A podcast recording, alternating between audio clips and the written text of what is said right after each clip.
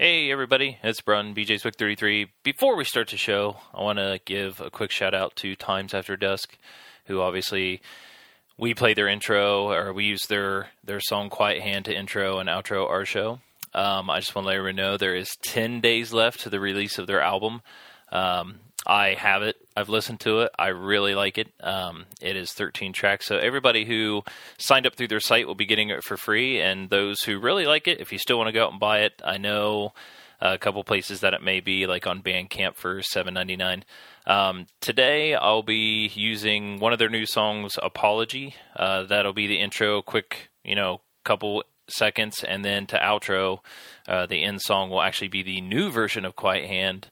Uh, so hope you like it. And 10 days till the release of the album. So thanks a lot, and here's the show.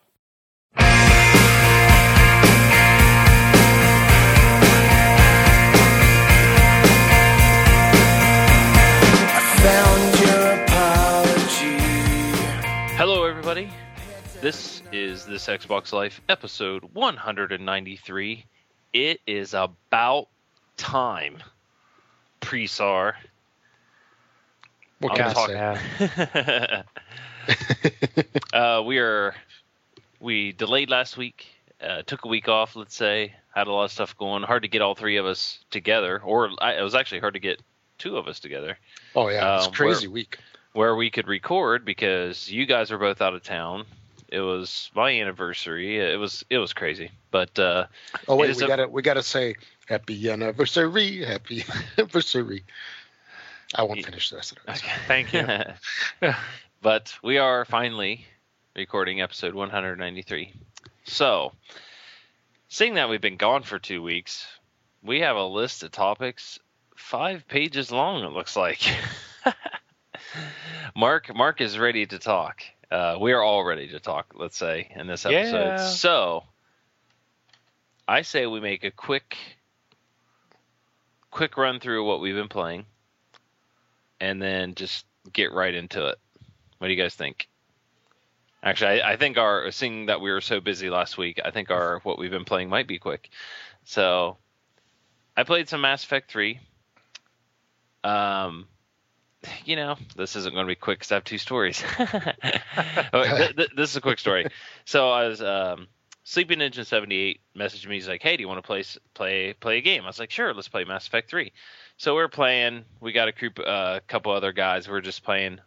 It was like 20 seconds left in the countdown for the extraction, and my youngest, who is one, loves the little green light on the Xbox button, runs up and shuts it off with like 20 seconds to go. so um, the reason why I was playing downstairs is because I believe my original Xbox is finally going to kick the bucket. Um, my network card isn't working. I put another network card on it. It barely works. Uh, so I think it's actually internal uh, issue. It's just so slow there. It, it just can't. It can't do anything. It takes almost a minute, a minute a half to actually boot up. Um, so I'm gonna look at a couple things, but I think it's finally dying. Um, so I played Mass Effect 3. I played the Minecraft demo, and I never did get into. oh, I didn't really get into Minecraft on the PC or anything, but I do have friends that play it, and they really like it. And I can understand maybe how it's fun on the Oh, man, PC. people are hooked on it. the X, I, I downloaded it. And oh my gosh, it is so boring. And, and I, I, like I said, I'm not saying that I wouldn't like the PC version. Maybe, maybe it is just should be a PC version because of all the mods and stuff. And my friend has a server and so on and so forth. But honestly, even if you do have fun playing it, it is not worth 20 bucks. I'm sorry. That it is it's crap. No, no, dude. To- you know, in my in I- my mind, in my mind, it is, and I, I just I don't know. you know, I, I fall in the in the same category with you, and I, I think that it's because we don't understand the game. There's people out there that love it, and they see the game differently than we do. I mean, there's people that have spent, like, if you count all the hours they've spent into it, it would be like days, or it would be weeks, if not months, that they've spent in this universe, which to me says there's something that they see that we don't. Because I, I agree with you. I mean, I look at it, I'm like, I'd rather okay. go read a newspaper. well, like I said, like like I said, I, I may enjoy the PC version, getting to play with some like of my friends on a server or whatnot, or in their world. You know, these people that have spent days and weeks and stuff. Do you think they're just going to stop playing the PC version and jump over to the Xbox version? So it's a separate world then. yeah. Totally separate. Yeah. yeah. like there's not even all the features that you can yeah. get in the PC version and the Xbox version. Hmm. Plus, it's like you know, for the people who've gotten into it really early, they only paid twenty bucks for the PC version, and they just constantly get the upgrades. Here it's it's twenty dollars more, and it's the Xbox version. I mean, what? How many upgrades do you think you're going to get out of this version? I, I just I don't know. I, I I tried to download it, and like I said, for even what you're saying, the people that are so hooked into it and stuff, they're they're probably not going to leave what they're yeah. doing. They're not going to leave for the Xbox version. So you know, let's let's look at people who have never played it before. And yes, I may not understand it, and my friend could probably sit down and explain it to me but I'm still not going to drop twenty bucks on it. Right. You know, I, I, just you know if I wanted to build something, I'll build a Trials Evolutions track or you know keep working on it or something. Right. But yeah, I, I tried the Minecraft demo. I just I think I spent maybe like six minutes in it, and I'm just like, nope, I'm out of here. I was like, I got more stuff to do, you know, with my time than this. But that's that's so funny that you say that because that's pretty much what happened with me in the PC version. Yeah. You know, looking but, at like, huh? Yep. So really, I just played Mass Effect 3. So what you got, Rob? Uh, it was a very busy last couple weeks, a lot of traveling, and man, this NATO summit junk that they're having here in Chicago, it's really cramping my style. It's, I guess it doesn't hurt that, or it doesn't help that uh, the place that I work at is right across from where all of the uh, protests are going on. So there's a lot of craziness here in Chicago with that. But anyway, uh, in the last couple weeks, other than just a little bit of blur, it's been a lot of uh, uh, phone gaming on my cell phone in hotels and airports. So uh, that's pretty much about it for me. I, I, went back to my standby blur, love it, still love it, still keep playing the same tracks over and over, and uh, I just never get tired of it. Although it's it's getting weird now where I can't play it as long. Did you guys ever notice that with like old favorite games? Like sometimes you can sit there for like hours, then other times you just sit down, you play for like half an hour, and you're like, uh, yeah, that's enough. Yeah. yes, I have. But yeah, that's about it for me. How about you, Mark? Uh, I was out of town all week and away from my Xbox, so um, and when I got home Friday night, I was so tired I didn't even feel like playing it. So I, went, I was like in bed like at 9:30 or something oh. Friday night, dude. I was so tired. Um, but Saturday, I finally got a chance to play some Max Payne 3. Um, I ended up buying this game. I I don't know. It was like an impulse buy or something. I got. I don't know. I blame Soul Assassin 808. Um, him him talking about it and getting me to kind of look at it and going, "Hey, this looks kind of cool." Really, really wish I hadn't gotten sucked into that because, my opinion, it's really not worth it. But I don't know. Um, the there's this. I just got some things I just really don't like about it. Um, overall, I think it's probably going to turn out to be a pretty decent game, but the um, the initial loading when you turn it on, and I'm not, I don't, I still don't understand this, but like just to get to the menu, like takes forever. It's like it comes on, and it starts just like like comic book picturesque cutscene type of stuff as it's loading the menu. I'm like, I don't get it. It's a menu. It, it takes like two minutes for this game to even get to to the menu screen. Um, so that, I mean, it's just you know, it's not a big deal. It's just kind of annoying. But um, what is nice is the game. Once you are playing it, there is absolutely no loading times, but that's because they're covered up with really long cutscenes that are not skippable. So I can't see going through this game more than once. Um, but it what I'm finding is I'm playing it on medium. I'm playing it on free aim. So there's there's is not only is there like easy, medium, hard uh, hardcore and then old school, or oh, there's like five levels of hardness onto this game, two of which are locked when you first start out.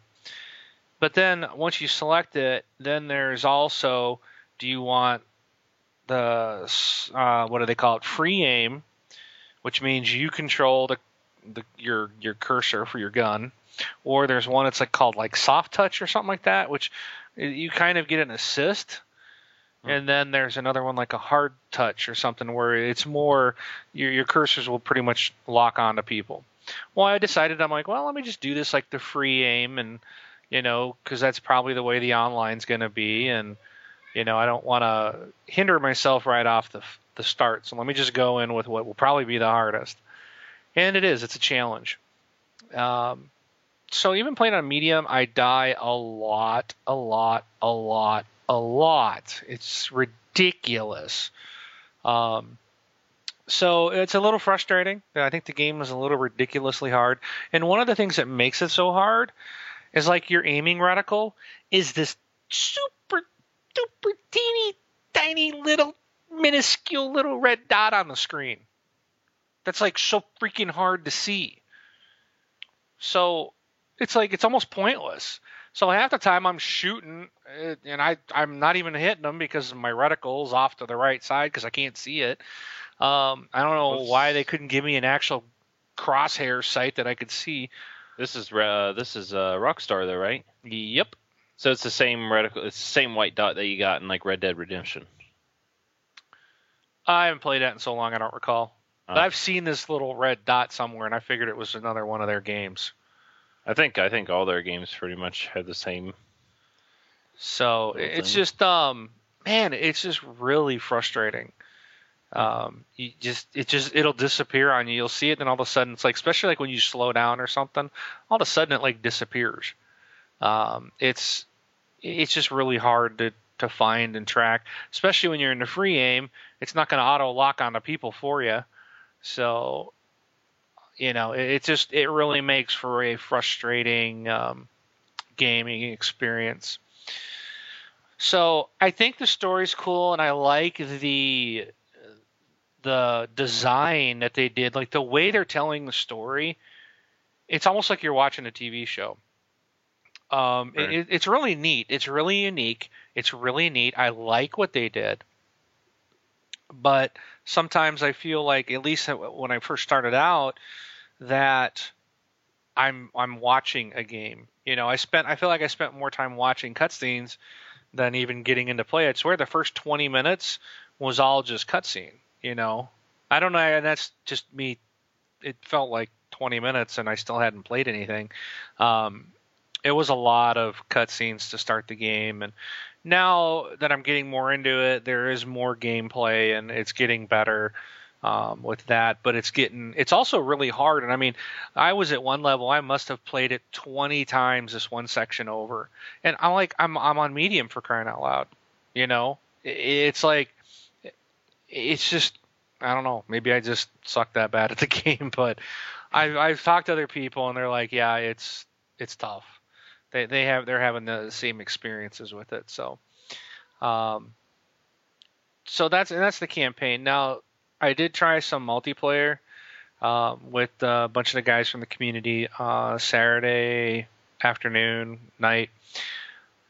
Um, again, I'm not. I think we did the free aim. I think I need to go and try it where you do the soft touch or whatever it's called, and um, where it kind of helps you out. That might make it a little bit better for me. Um, I didn't really have too many problems. I mean, I was able to kill people. I died a lot. The biggest complaint I have of this game and the biggest frustration I have is that I was instantly killed upon spawning in more times in this game than I ever experienced in Battlefield 3. Oh, awesome. I mean, I made a comment. I'm like, am I freaking playing Battlefield? I mean, you uh-huh. would, it was like I would pop in and it was instantly dead. You know, it was like there was always someone behind you. Or one time I popped in and then a grenade went off right at my feet. I was in, I mean, as soon as my screen appeared, blam, I was dead. And it's just like, this is ridiculous. And it was constant just constant. So I finally just said I'm done with this. I just I'm I'm done. This isn't any fun. And when you can't get into a game because you're constantly being killed when you're spawning, it's it's just not worth it. I mean, I walked away from Battlefield and I'd never have gone back to play it again. Um, and I have no desire to play it simply for that fact. Um, and this one I think is going to be one that's just really I'll be a I'll play campaign. Eventually I'll get through it and I probably won't touch it again. So I'm kind of saddened by that. I, I had high expectations for it. I know most people are loving on the game, and I'm probably the weirdo that just doesn't really like it. Um, so, but I've stated my reasons why, so it is what it is. Um, I wish I would have passed, especially with Ghost Recon Future Soldier coming out this week. I didn't even realize it was a they were they were only a week apart. I somehow spaced that out because I would have probably not purchased it. Especially when I was gone all week, I didn't even get to play it till this weekend. You know, Right. now it's like I'm not even going to be able to complete the game, and I'll be off onto something else. So I was like, ah, that really hurts. that was a waste of money. So, um, and then I played some Bejeweled three right before we started recording. So that's that's all I've played. Cool. Well, on to the list of topics. some of these might be quick fire, like yeah, yeah, and some of these might have a discussion. So we'll just go through them and and see what we got. The f- the first one I have here, and this might be like I said, some of these might be a couple weeks or whatever, but if we want to discuss them, question you guys: Is it too late, just right, or I don't care at all? With uh, Microsoft adding a web browser to the 360. What's your what's your call? Perfect timing, too late, or I've never cared. I don't want it. Okay, Never or I don't have want it. wanted it. Right. Why would anybody want Internet Explorer, the biggest security hole of any browser? Why would you want that on your Xbox? hmm I don't. That's stupid. And well, who's gonna freaking? I, I mean, how often do you even type out a message to a friend? I usually am leaving a voicemail because I don't want to take the time to use a stupid little keyboard. I s- I mean, you're really gonna sit and surf on your TV? It's Nope. gonna be so slow. There's no point to it. Yeah. You know, this is it's going to be functionally better than web TV. You guys remember that Yeah. from years ago? It's going to be functionally better than web TV because the resolution on your TVs back then was just awful. Now you're going to get better resolution, so you're actually going to be able to read stuff on the screen. But I, I look at this kind of like how now for a living I do Cisco phone systems. You know, like stuff you see on TV, you might have it at work. And those phones have the ability to do, you know, basic web stuff on the screen. So you got this little like five inch screen that you can display all sorts of, you know, our, our company made some stuff for like weather and stocks and news. And my argument was, why would you bother with that with its clunky interface when you have your 20 inch monitor and a computer a foot away? Uh, It's it's clunky, it's cumbersome. It'll take you 10 minutes to, you know, you know, kind of like on a phone. You can browse the internet on the phone, and in a pinch, I'll do it. Like if I'm, I'm on, you know, in an airport or, or whatever, I'll do it on the phone. But if I have my computer within a couple of feet, I will always use a computer. Always. yeah. Same, the same thing with this. It's just Well, even if you have like, I mean, you don't even need a PC. You could have like an iPad or something exactly. next to you.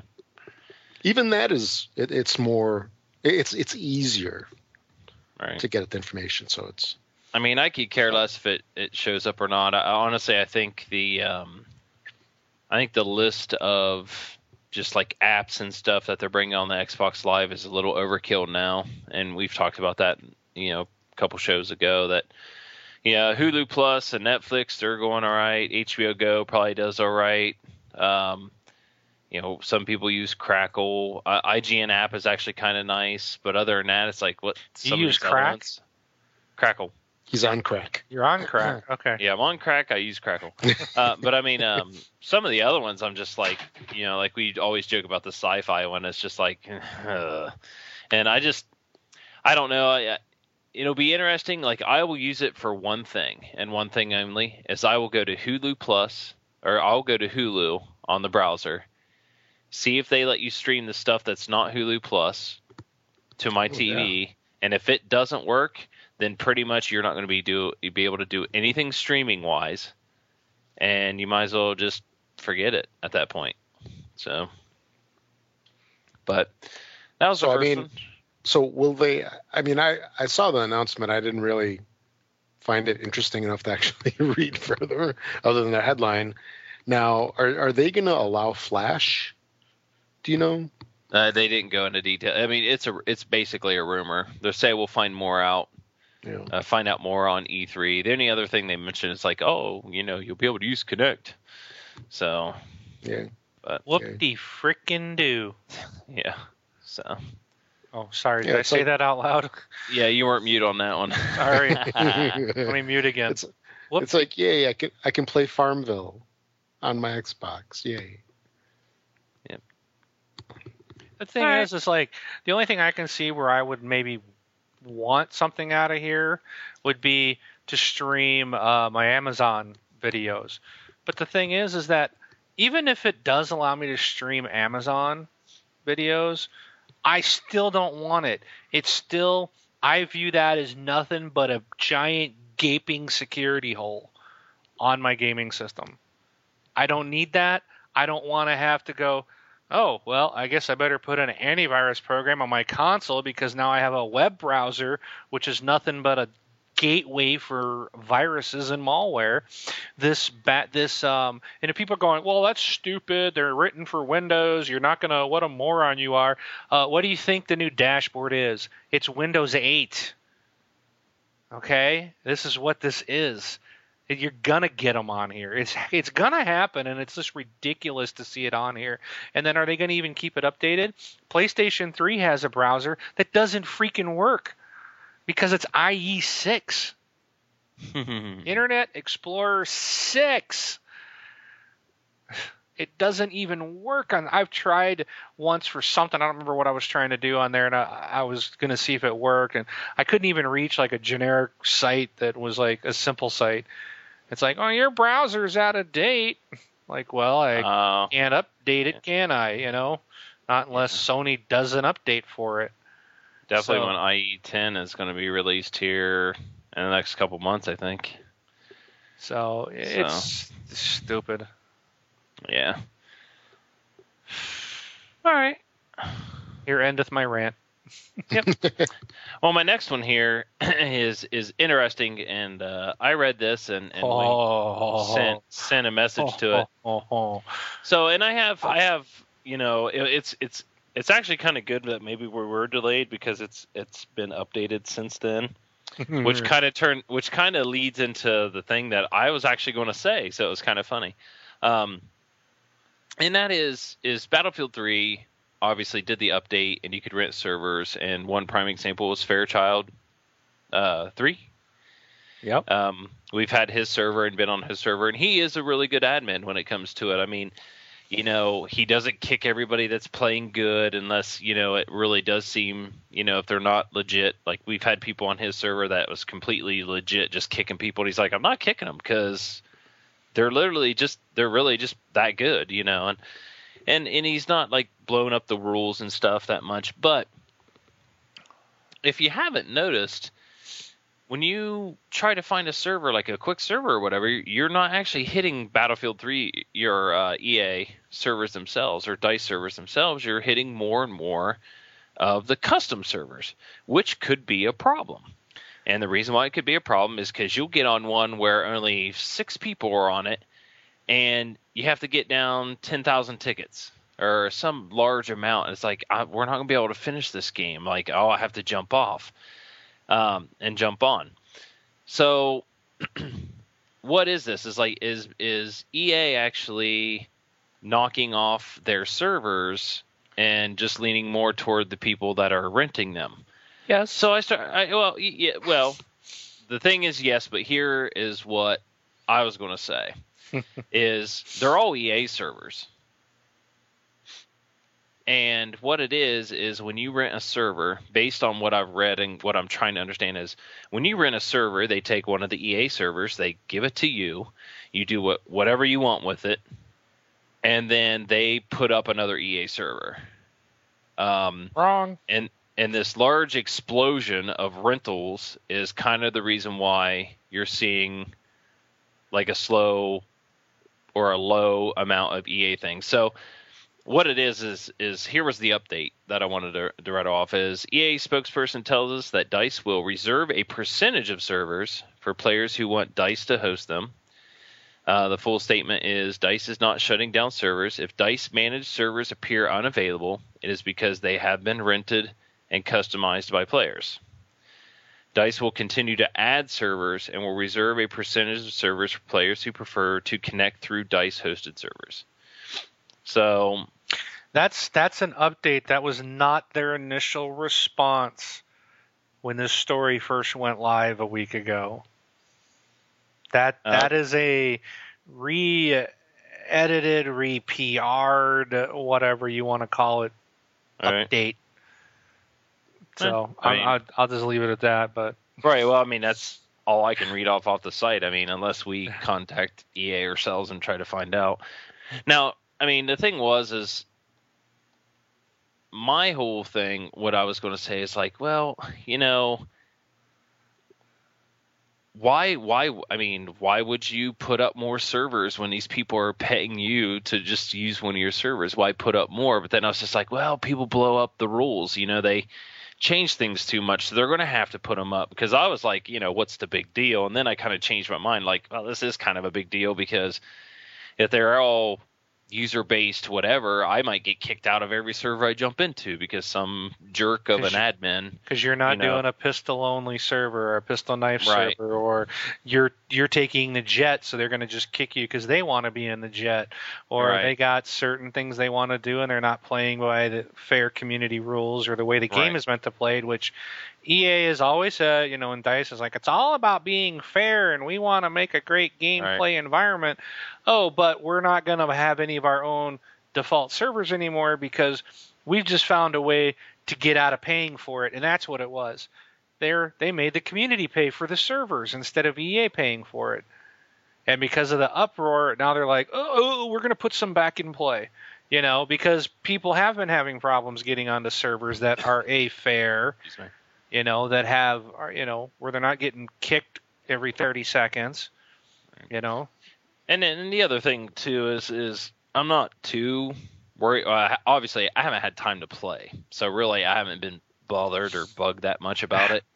and and after the first couple months, it's gonna it's gonna start to slow down. I mean, there was this huge, just massive boom with these servers. Like every, it's almost like every Battlefield player had their own server, so everybody was playing a game of one. and honestly, when it comes down to like, if I'm not playing on Fairchild's server, I'm playing on a Dice server. Like, I'm not going to play on somebody else's stuff. I just, I mean, honestly, I, I really don't see the need for them to allow to rent off servers. Like, yeah, it's kind of cool when you have a large community. Like we, you know, we have a pretty large Battlefield community. There's a lot of us in there. We we've been piggybacking off Fairchild, which is really cool. He's, you know, he's like, hey guys, come on in. You're more than welcome.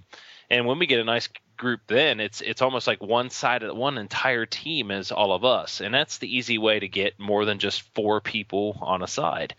Um, that's the best benefit. Like other than that, they shouldn't rent out servers. They should just make it to where you can have a team of an entire team of your friends and so on and so forth. Like I don't like when people mess with the rules too much.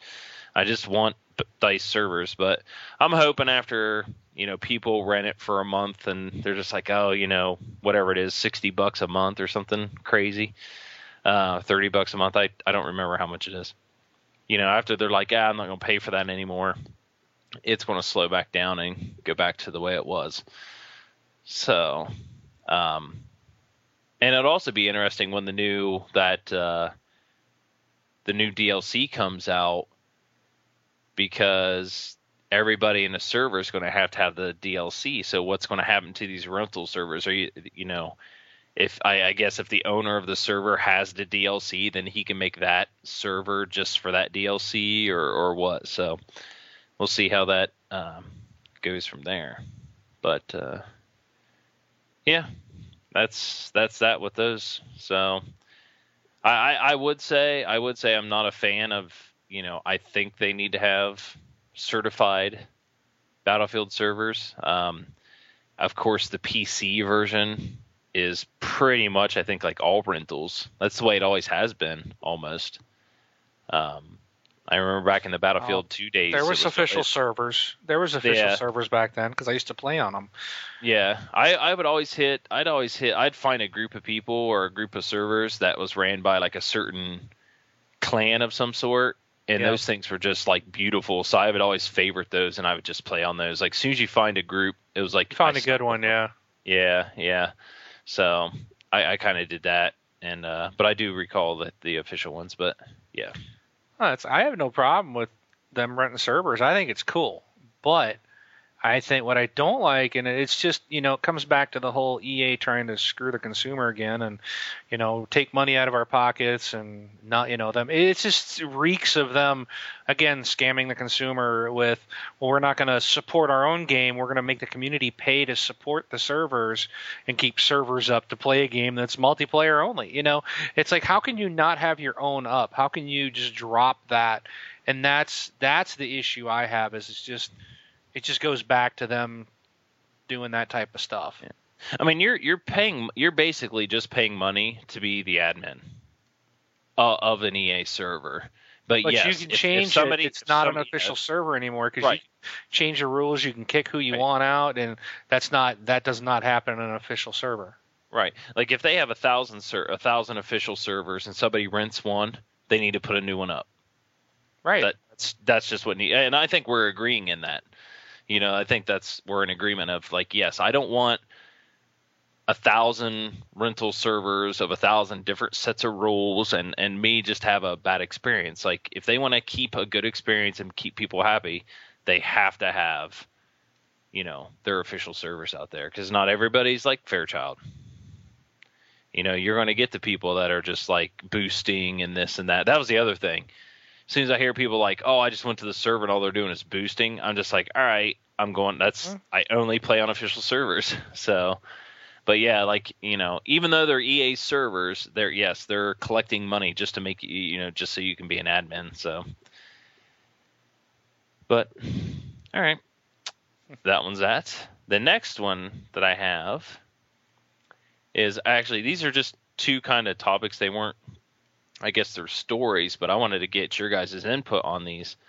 Is um, and I guess a couple other games have been delayed since our last show, but the first one I want to talk about is Bi- Bioshock Infinite. You know, being delayed, and uh, what you guys thought about that. Because if if you guys don't remember, I think it was like in 2010 at at E3 in 2010 they showed BioShock Infinite and I was like we we actually sat down at E3 and I think a lot of our comments might have been like why are you showing a game that comes out 2 years from now? 2 years from now. Maybe. it's like it's yeah it's like why show a game that comes out in 2012 and it's just like that's just too early to just you know show off a game like that even though it's as nice as it looked. And and every video and everything that I've seen since then has looked awesome too. I'm not saying that the game doesn't look great, but it's like you know why would you show a game that early?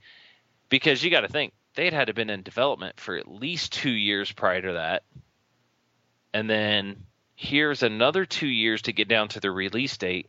Now they're delaying it again, you know, or delaying it for the first time. This game's like five or six years in the making, and I'm actually wondering if you guys think it's in trouble or not. Do you think there's issues or not? Because why would why would you have to delay a game that you've been showing off for three years now or two years? Do you, or, or maybe maybe I'm just thinking too much into it, but that's why I kind of threw it up here as a topic just to see what you guys thought. Do you think it's just like ah they need a little more time for polishing? I mean, it's Kevin Levine, right? Is it Ke- it's Ken? Is it Ken Levine. Ken? Ken? Ken. Yep. I mean, it's you know, it's a somebody who obviously knows what he's doing. If you go back to the first Bioshock and System Shock and stuff like that, he's well respected. You know, is he delaying it just honestly saying, "Hey, we just want a little more time to clean it up," or is you know, is it being delayed for bigger reasons, more troubled reasons? So, Well, even if it's for bigger reasons, they're not going to tell you that. well, I know. They'll tell you polish. well, and, and they delayed it to early next year, right? They're going to change the engine, No. Oh, Duke, here we go. Duke style. Yeah. well, it's it's only it's only slightly being delayed. It's it's not delayed a full year. It's it's one of those ones moving. well, neither was Conviction or Future Soldier. yeah, but those are Ubisoft, right? yeah, but still. So, yeah, I mean, here it's it's going from like holiday to to spring. I mean, they might delay it to for polish and to get a better window with all the things coming out this holiday, like Halo 4, and a week later after Halo 4 is Black Ops 2. Um, so I mean, maybe they pushed it out for that. But I just want to see if you're just like, eh, you know, maybe just some polish, or or if you guys actually think it might be in trouble. I don't think it's in trouble. Yeah. No, it's too good of a group that are at the helm of that, and Right.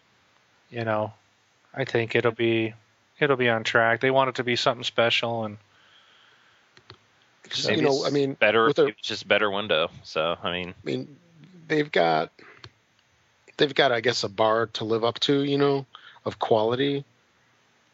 So if they need to spend that time to make sure they've exceeded that bar, then you know they got to do it. yeah and and well i think they kind of put themselves into that position Yeah, well, yeah. well by showing the game two years early you know and and getting everybody hyped up for it which is this which is comes to my next topic actually is the hype and stuff that's coming along with assassin's creed 3 like they're putting themselves into a situation where this game better be fantastic because people are actually really starting to want you know they want this game now. Like i personally myself i think it looks awesome. I want to play it really bad. Um, i did like assassin's creed 2 i haven't played any of the ones since then. Um, but like i really want to play this and and the hype of assassin's creed 3 is just kind of just skyrocketing right now and i'm wondering if it's going to be good for them or not but are you guys falling into the hype? Are you guys sucked into Assassin's Creed 3, or is it just another game for you? care less. I'm interested in checking it out. All right. I guarantee Because they'll have all the same problems as all the previous titles. yeah, wonder, wonderful camera. yeah, yeah. yeah. Give me more of that, please. Sign me up. Yeah. and it, you know I, I i'm looking back at this story that we covered man probably like three years ago at least of how they had 450 people working on i think it was assassin's creed 2 do you guys remember talking about yeah, that? Yeah. and you get all those people and you continue to have the same issues. That's that's that's crazy well, it's almost like saying, "Oh, it's EA. Oh, you guys released a hundred games and you consistently have the same server problems."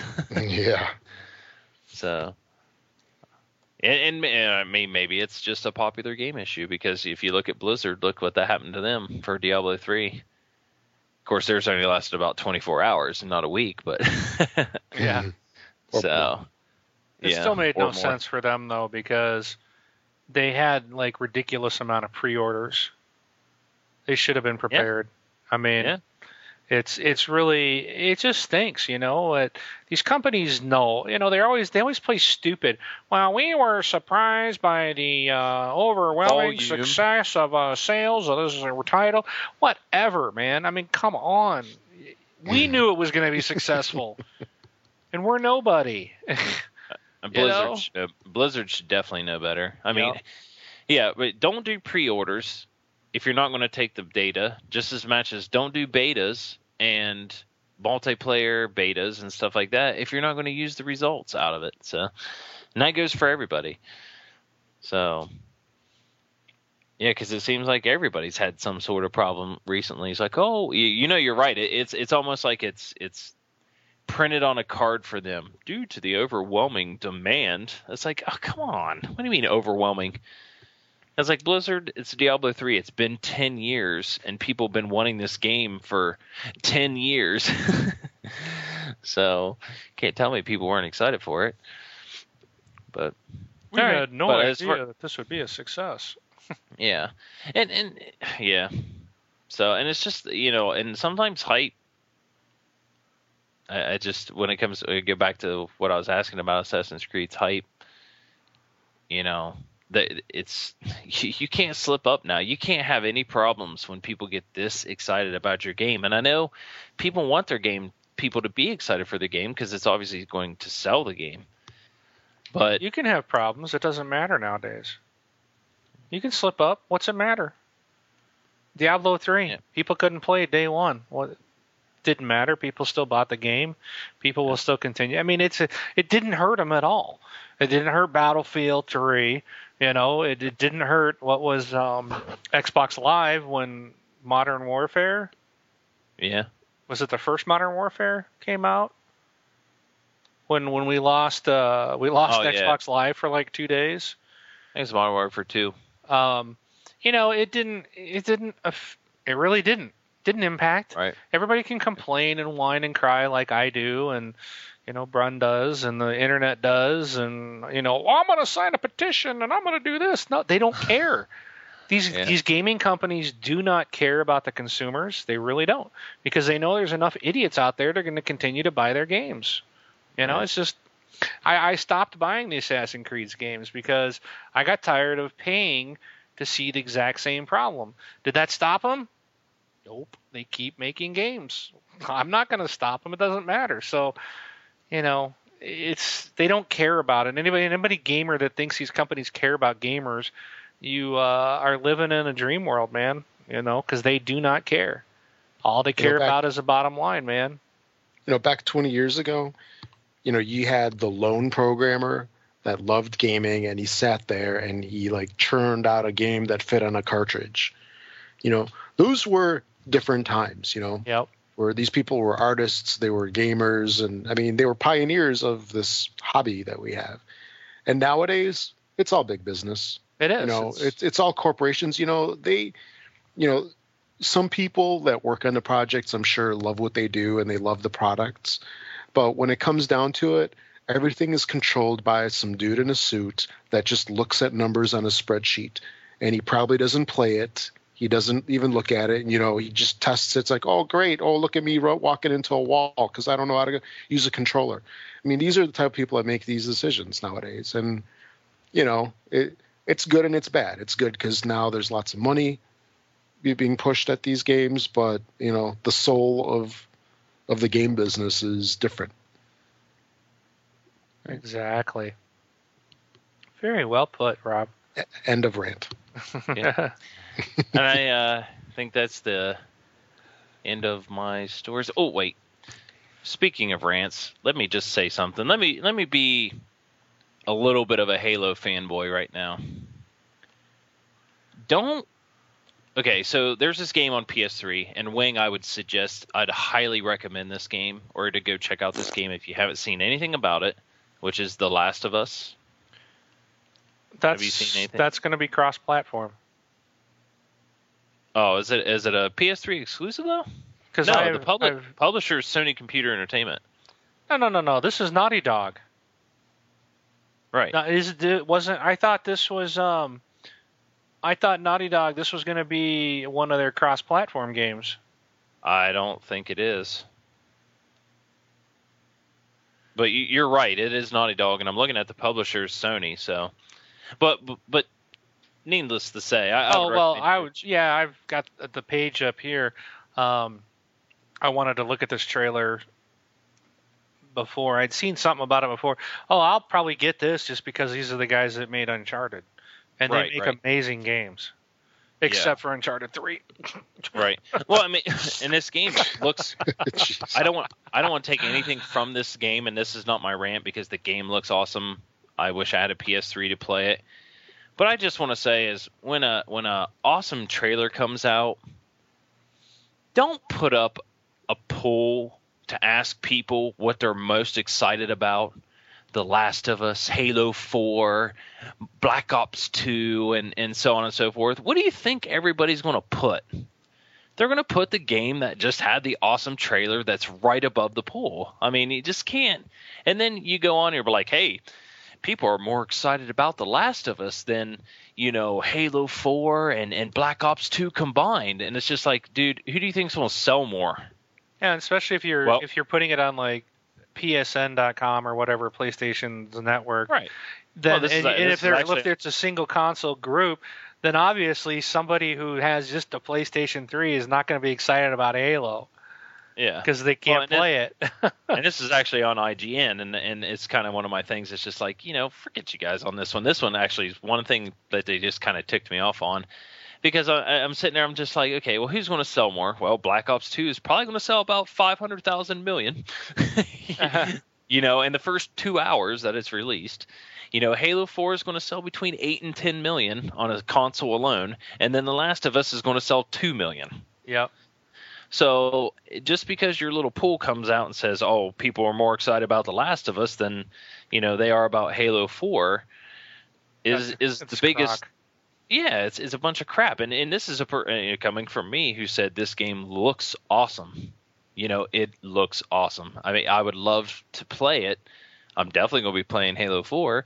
Am I more excited about The Last of Us or Halo 4? Honestly, I don't really care because I'm I, I'll be I'll be excited about Halo 4 about a week before it comes out. Yeah, It's Uncharted. no, no, no no sense on me getting excited about Halo 4 right now. You know, it's so far away. So Yeah, Uncharted Plus- 3, which was the last game that Naughty Dog made, globally sold again, this is one console, 4.23 million. So That's- definitely good. But it's the third game in the franchise. It's Right. not a first, it's not a, you know, they're people the people like me, I would look at buying this because I know who they are and that they made Uncharted. So I'm going to look at it and see what kind of game is. If it's the same style of game with, you know, just a different complete story, then yeah, I probably will pick it up. But how many people are going to out there going to definitely know, oh, I'm going to just buy it because, you know, um, probably not. Um, and also, you know, it only, let's see. So it's, it's a brand new franchise, what I'm trying to say. So um, that doesn't guarantee sales. It's, right. it's you know even their Uncharted Golden Abyss only sold a half a million, which of course that's a Vita game, but Yeah, I mean, I, I think that'll probably sell more when more Vitas get sold, but yeah, it's kind of struggling yeah, I don't. As it is. Yeah. But Vita's not going to go anywhere. It's a Sony product. yeah, Sony's, eh, yeah, they're Sony's got some problems right now. Kind of worried about that company. They- they'll they'll be all right. They just they They're can't make the losing so much money. Uh, the the They're- thing is, is and and it's e- any company can do this, and any person can do this.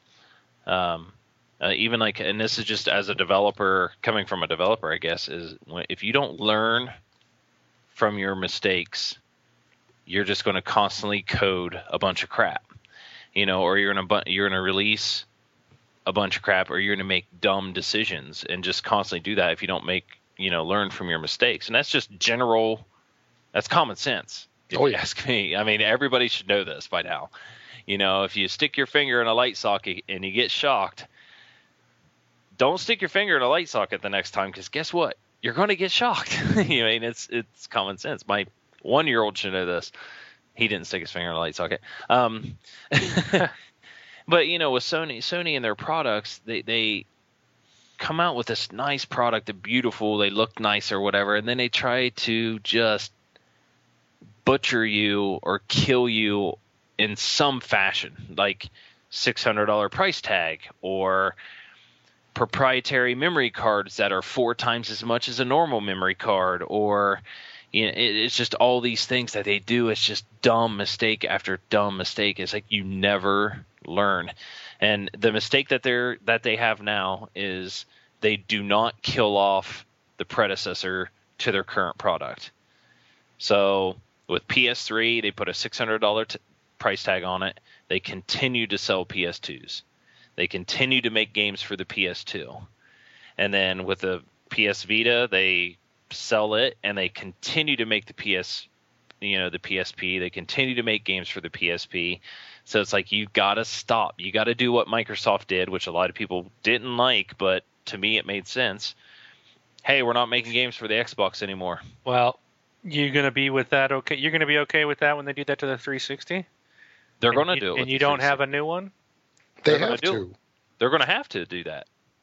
They They're- well, well, so they already Mike- said they're gonna. They Microsoft said the other 2015. Yeah, they're going to support it beyond, but yeah, they will stop. Doesn't mean other publishers are going to stop. Right. Because I mean, you got to look at the PlayStation too, dude. There's over a hundred thousand consoles sold. Oh yeah. There's a tremendous amount of people still playing them to this day. So if a publisher can, oh, what did I? uh, Oh, yeah, 100, 100 million. Sorry. Yeah, I'd hope so. Over. I, yeah, okay, I, you guys knew what I meant, thankfully. So Yes. yeah, Yeah. yeah. over 100 million. So, I mean, even today, there's still people playing them. So if you know, Microsoft will probably stop putting games because they're gonna they're gonna publish for their new version, but other people will still be able to publish. And I think you'll see games still publish on the 360 for a while after it it goes. Yeah. Well, Oh, de- definitely, definitely for the developers who are like obviously building a game right or starting like a year or two years prior to the death or to the new console. Obviously, they're going to want to release their game. They're not going to stop and you know rebuild it all just for the new console. But yes, there has to be a cutoff time, or else you're just going to start killing your own product, and that's what kind of Sony's doing. But I- we're on we're Yeah, we're uh, sidetracking really bad, but so. Okay. So what's next? oh, Rob's Rob's gonna put Rob's gonna start something here. Oh yeah. Okay, so uh, have you guys heard of Kickstarter at all? I'm Yep. sure. Yeah, yeah. you would. Absolutely. Okay.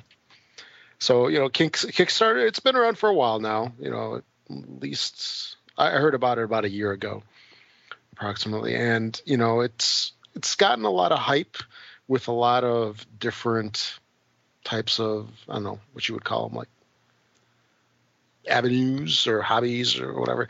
So one thing that has really been catching a lot of attention lately is the video game section, where there's a company that raised almost a million dollars uh, with a Kickstarter project. And you know, just to cover Kickstarter real quick, uh, how that thing works for those uh, people that haven't heard of it is that it's a a organization, company, website here in the United States that basically does crowdfunding, where somebody will come up with a project and set up several different levels of backing. Like there might be you know a 5 a 10 15 20 50 100 dollar different levels and and they are looking to get a certain amount of money you know let's say like $30,000 so as people pledge money into the system over here, the total goes up, and then once they reach their goal, the project is funded and it'll happen. If it doesn't reach the goal, then you know nobody you know pays out any money, and then the project essentially goes away, and the people have the option to redo it, you know maybe improve it or whatnot. So you know there's been a lot, a lot of different products that have been coming out through this. I've seen some really odd ones like people make like wall coverings and and of course there's some video games and board games and all. And you know i haven't really been hearing a whole lot about kickstarter with the xbox. I know that there's some projects out there that do have the xbox in mind. And i was really wondering uh, from you guys to think to, to see if you think that there's any future uh, if people are would be interested in pledging for a project through Kickstarter, and again, this is something that you'd put down your money. You would pledge like, hey, you know, for this game, I'll put down twenty dollars, and I might get a copy of, you know, the game, and I might get my name in the credits. You know, if I put down 50 bucks, I might, you know, get an autographed copy of the manual. You know, it, it, there's different rewards to that. You know, and, How do you autograph the digital manual? oh, depending on what the product is, you might get a physical copy of There's something. no Right. manuals anymore. That's what I'm saying. Oh. oh, I, I see what you're saying. That's that's true. I, I mean, I want to see how they how they sign a, They'll- a, a manual. They'll fax they'll fax you an autograph sheet. There you go. As far as as far as if you're asking, it, it, does it have a future in Xbox? I mean, it's you know, prime example is Double Fine. I mean, they're kind of the ones that made it real, just that recent the recent boom Oh yeah. because they they wanted a million and they got like four million or something like that. Um, of course, it's Double Fine, so they're uh, they're going to make their game now. If they decide to pu- or work on getting a publisher and it happens to be Microsoft or somebody to publish it on the 360, I mean, does it have a future in Xbox? It's it's not going to be there. Some people might go on there and be like, hey, we want to make an Xbox game, um, but it's still really you're supporting the developer and and and not the publisher or not what you know what the what they're putting it on there. Like um, some people might have And you're you supporting them ahead of time. Right, right. And you might have seen me um, support, or I was kind of tweeting out there uh, about a game called Republic. Um, it, it's actually an iOS game, and, and what it is is you're the whole thing is like you know you're the you start up the game or whatever. It's kind of like this girl finds a phone or gets a hold of a cell phone and she dials a number, and it's really she's dialing your number, and then she's asking you for help. Um, you'd have to go out there if you look it up. It's Republic, um, but it's like The uh, QUE. QUE. Yeah, it, it it got funded uh, like the last day. It finally got funded. It was trying to get five hundred thousand dollars, and they still need to raise another five hundred thousand, but they're getting it from different investors and stuff. And and it, Kickstarter is kind of cool because it gives you a rundown. You can do videos. They can update as they do things and give you information on on what's happening. Um, but you know, for ten dollars, if you pledge ten dollars, you get a copy of the iOS game. And then like two days into their Kickstarter, they said, okay, it's going to come out on the Mac and PC. If you do twenty dollars, you can get the iOS game and the Mac and PC, or maybe it's fifteen dollars or whatnot. So, and I mean, it's it's kind of like you know, you're supporting the developer, you're supporting what the product they're going to make. You know, if they decide to put on Xbox, that's fine. So, is Xbox have a future in this? Sure, like any indie game or anything that they have. Um, there's going to be a future. Now, does it have a future as far as XBLA? Is the question that I would ask because a Kickstarter, like Because there's al- there, there's already some projects out there. If you search search Right. for Xbox, there's a couple. Yeah. Well, iOS, like uh, Apple had to grant something special for a Kickstarter game because when you put your game on the app app store, you get like 50 free download codes or something like that, promotional codes. Right. And for a Kickstarter, they were supported by like, you know, 500 people. And Apple actually had to grant 500 codes to this game because that was the only way that these people were going to be able to support and give out the game for free for those 500 people that supported them. You So, know, I heard something. How- I mean, I, I don't know if this is prevalent on, all of them or, or or whatnot.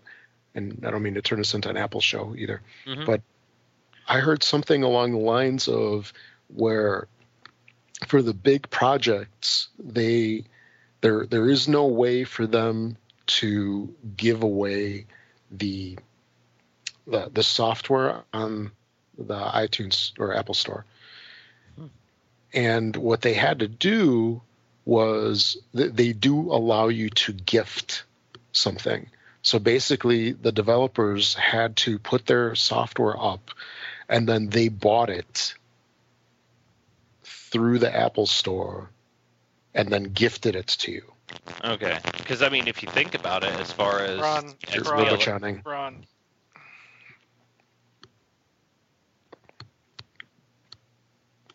Okay, right. You can talk again. Yes. Sorry. Um, well, if you think about it as the XBLA way, they're probably going to have to do something similar because Right. Microsoft's going to want their cut out of it. Exactly. You know, so you know that that's that's the thing is you know, does it have a future? Sure, but I think a lot of people are actually starting to get frustrated with it already. So it's just one thing in general: is it, is it going to actually survive to even, you know, go through that? So there are some weird projects out there, but you oh, know, Oh, go out there, stuff. go out there and check out Republic and and see if you can find anything else you want to to fund, I guess. But it is kind of cool.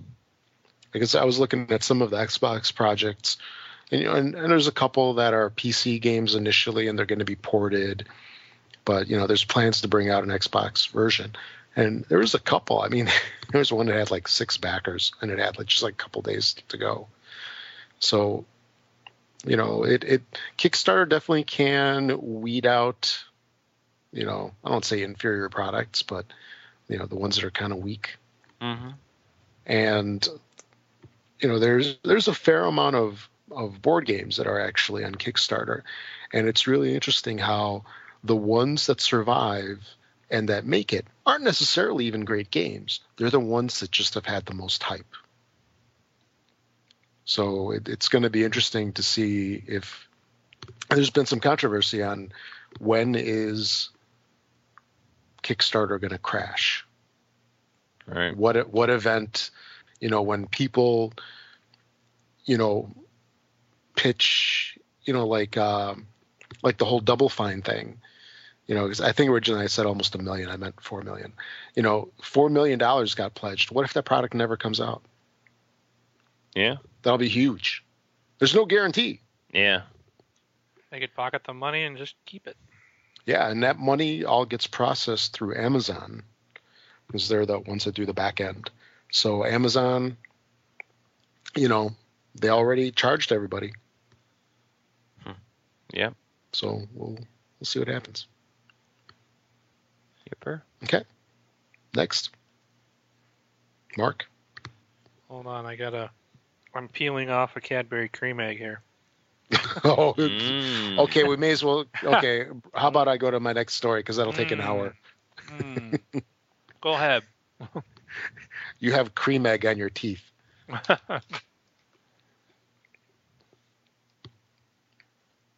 Okay, here, I'll I'll just go on with my next one. I thought that's what you were doing. That's why. I was joking. Oh well, never well, mind. I'll, I'll just I'll just go do it. No, never mind. Then it's my turn. Gamefly okay.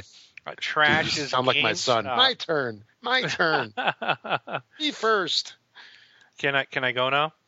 Yes. Yes, you may.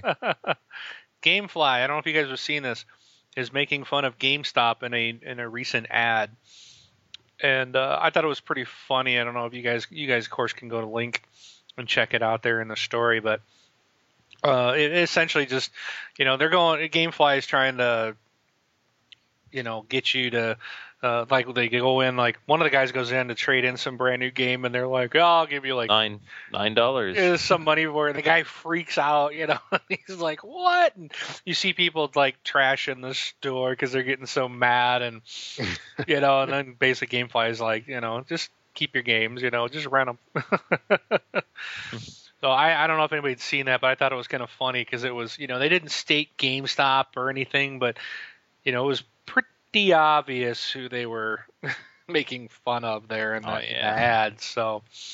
you know, who else would it be, right? Right. So, um, yeah, if you haven't seen that, maybe I'll maybe I'll try to get that link put up in our forums for everybody to check out. But um, in fact, I think I'll probably do that here in a minute. However, um, the next one, let me click through here.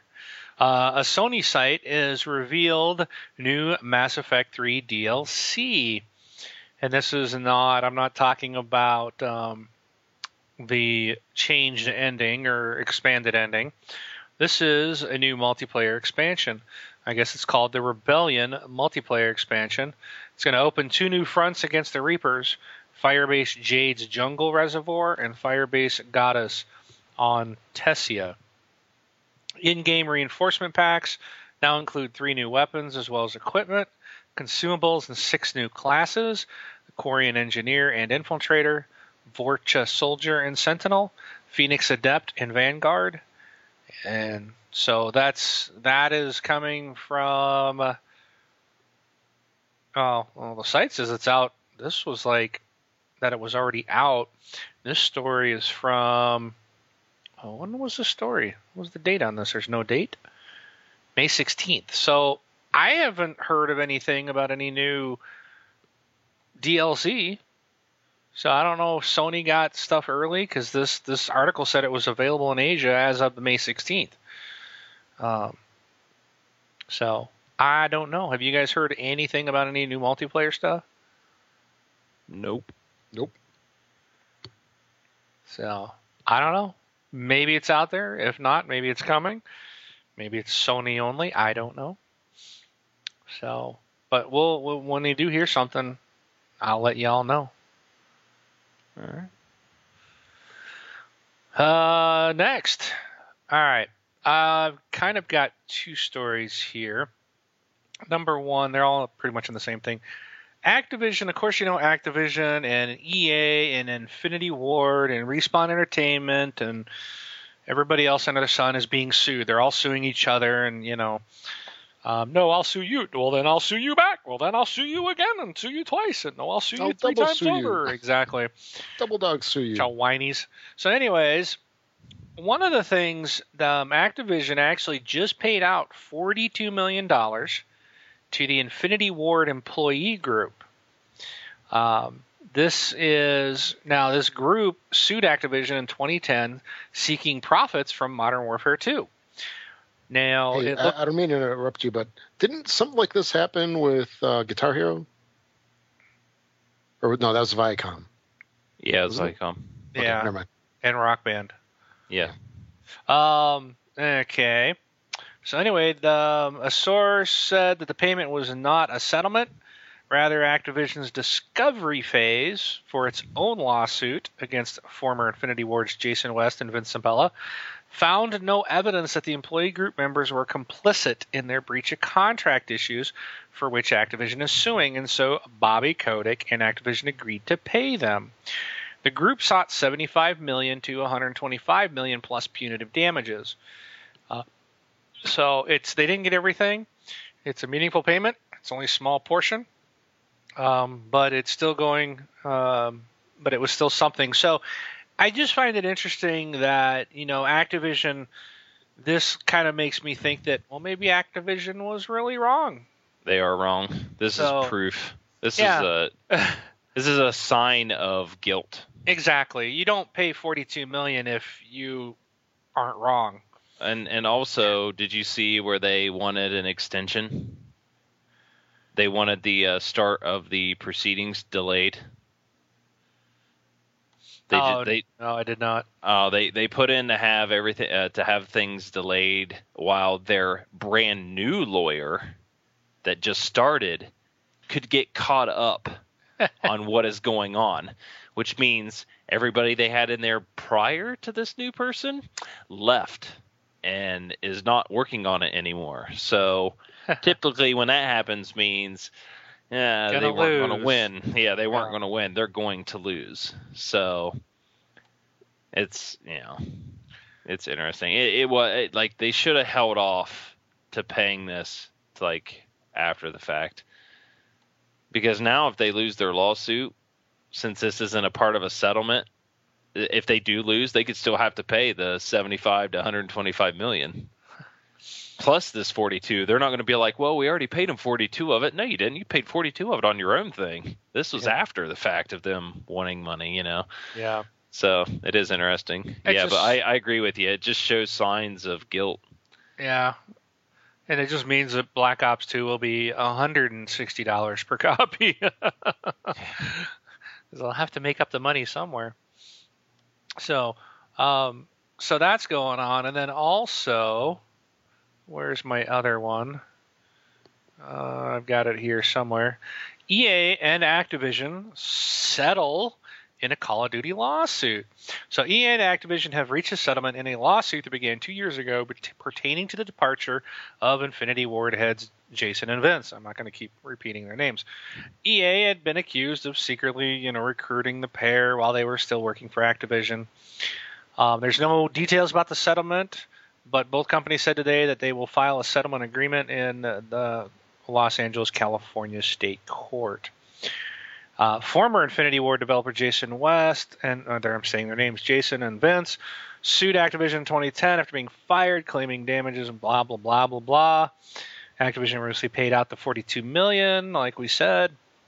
Now, so the settlement news comes the same day as a report on Activision's dirt digging tactics have surfaced, stating that Activision launched an information gathering spree on West and Zampella just before the launch of Modern Warfare 2, intending tended to see them both fired.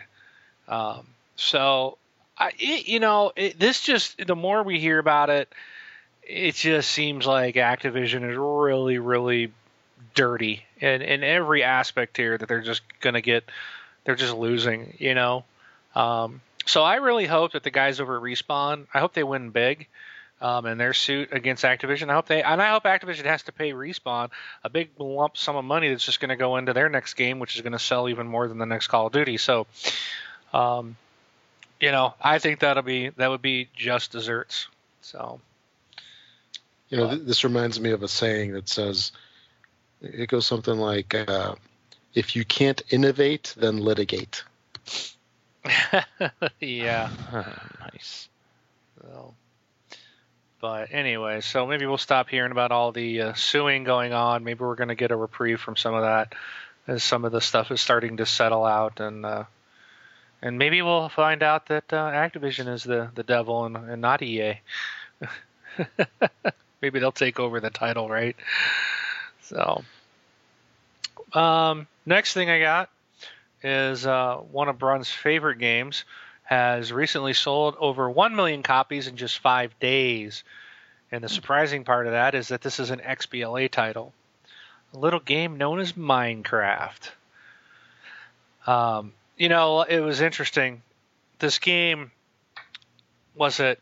I find it weird how like two weeks ago, it, not literally, but roughly two weeks before Minecraft came out, or was it? I guess three weeks. Uh, Trials Evolution came out, and it was, you know, busted the day day one record of sales mm-hmm. of any XBLA title. Three weeks later, Minecraft comes out and beats that record by four times the amount in a 24 hour period, and then within a week they've sold over a million copies. The amount could be due to that it's five dollars more.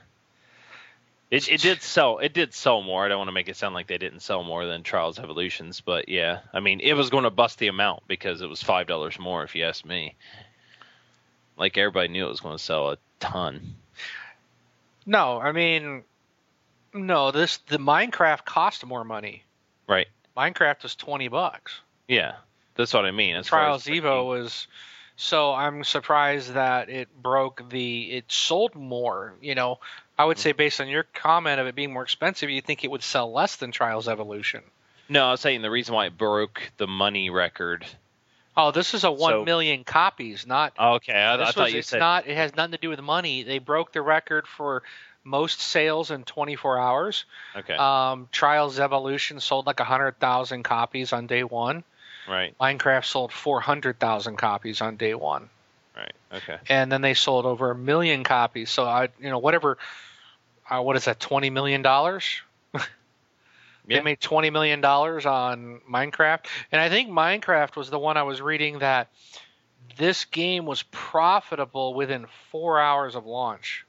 Hmm. They were already in. They were already into profit after four hours. It, and it just blows my mind. This has got to be one of the crappiest games I've ever seen. I got a copy free. Um, I got one through Raptor. So I'm like, right. oh, there's. I tried the demo and I'm like, this is garbage. And then I got a free code through Raptor and I was like, well, all right, let me let me get it. Let me try. I'll try to put a little time in. And just really try to figure this thing out. It, it's it's so stupid. It's just so stupid. I can't even. I can't understand how people are into this. I just don't get it, man. I, I don't. I mean, who who was the genius that said, "I'm gonna make a video game where I don't have to develop anything. I'll get people to buy it, and they'll make the game themselves, and they'll think it's fun." Yeah. Because you have a millionaire. to, you have to make it. A billionaire, that's who. It's like I I'm not paying somebody so that I can sit and design the game. You know, it's just I don't know. I did not like this at all. I think this is one of the dumbest things ever made. So I don't care if I offended a lot of people with that comment. That's my opinion. you you, you wanna you wanna sound off differently, then call us on our voicemail and leave us a voicemail. So, but um, yeah, that crappy game sold a million copies in five days. So now, Rob, Oh, Now- finally. now you can go. All right. Unless I go on So- to one, two, three, four, five. Six. I still got like six more st- stories. So This is this will be like an intermission. you know, people can get up and they can go to the lobby and get pops. there you go. Okay, so Go to the lobby. exactly. So th- there was an interesting uh, article uh, a couple of days ago on One Up, and I, I thought it was kind of interesting. And the article was titled uh, "What Makes a Game Worth Buying at Launch." And recently, Diablo 3 had come out, and it, it was kind of interesting. Where I mean, Diablo 3 was a game that I had really been wanting for a long time. You know, I was so excited when I heard it was coming out, and then finally, you know, it was May. I was like, yeah, I'm going to get it in two weeks. And you know, here it is a week later, and I, I didn't get it. I actually went to the store twice, and I had it in my hands, and I put it back on the shelf.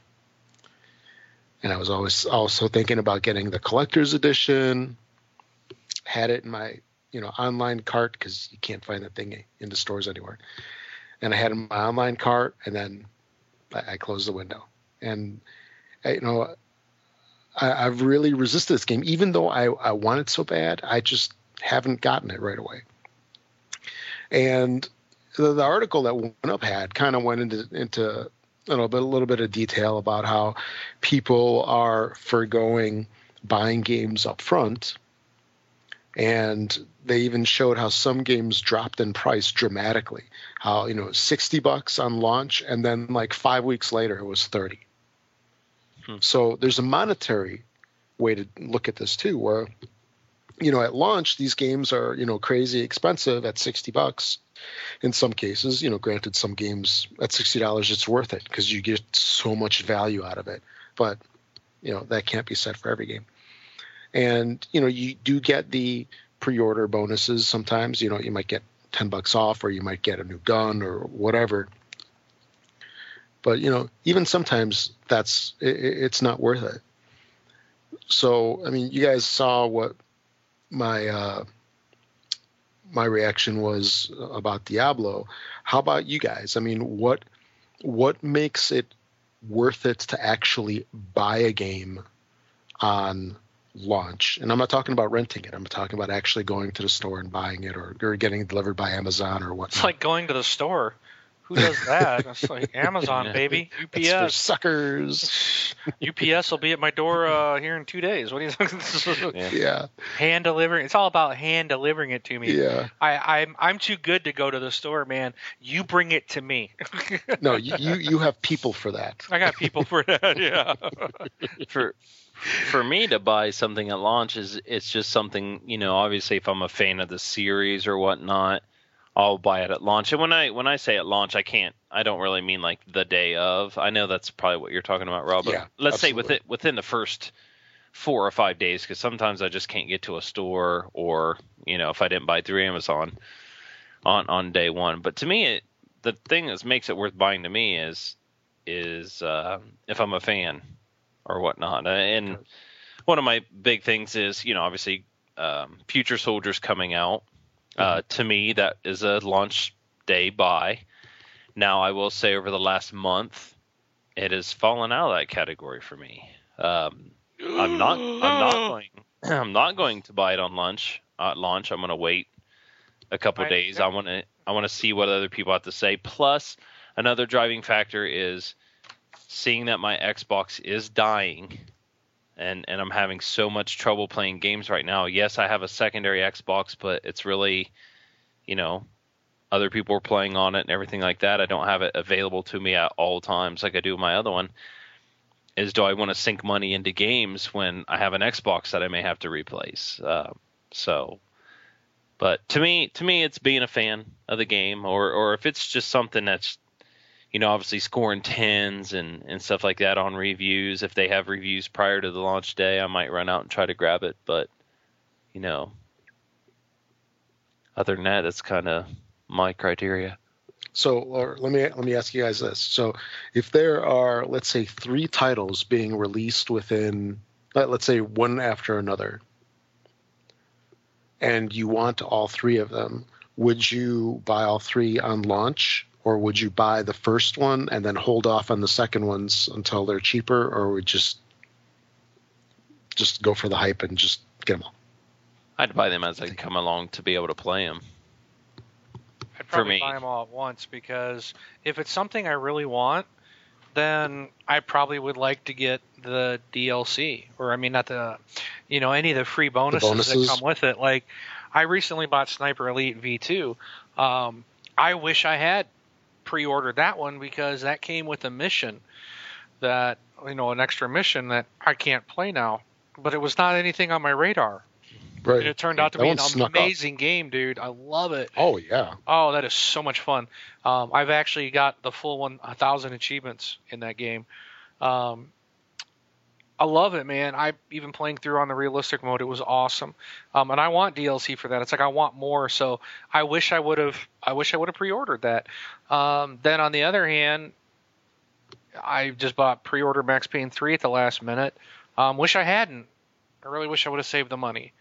Right. Um, you know, but I don't know. I got caught up in I don't know why boredom or I don't know. I don't know what it was, man. It was just one of those stupid impulse things.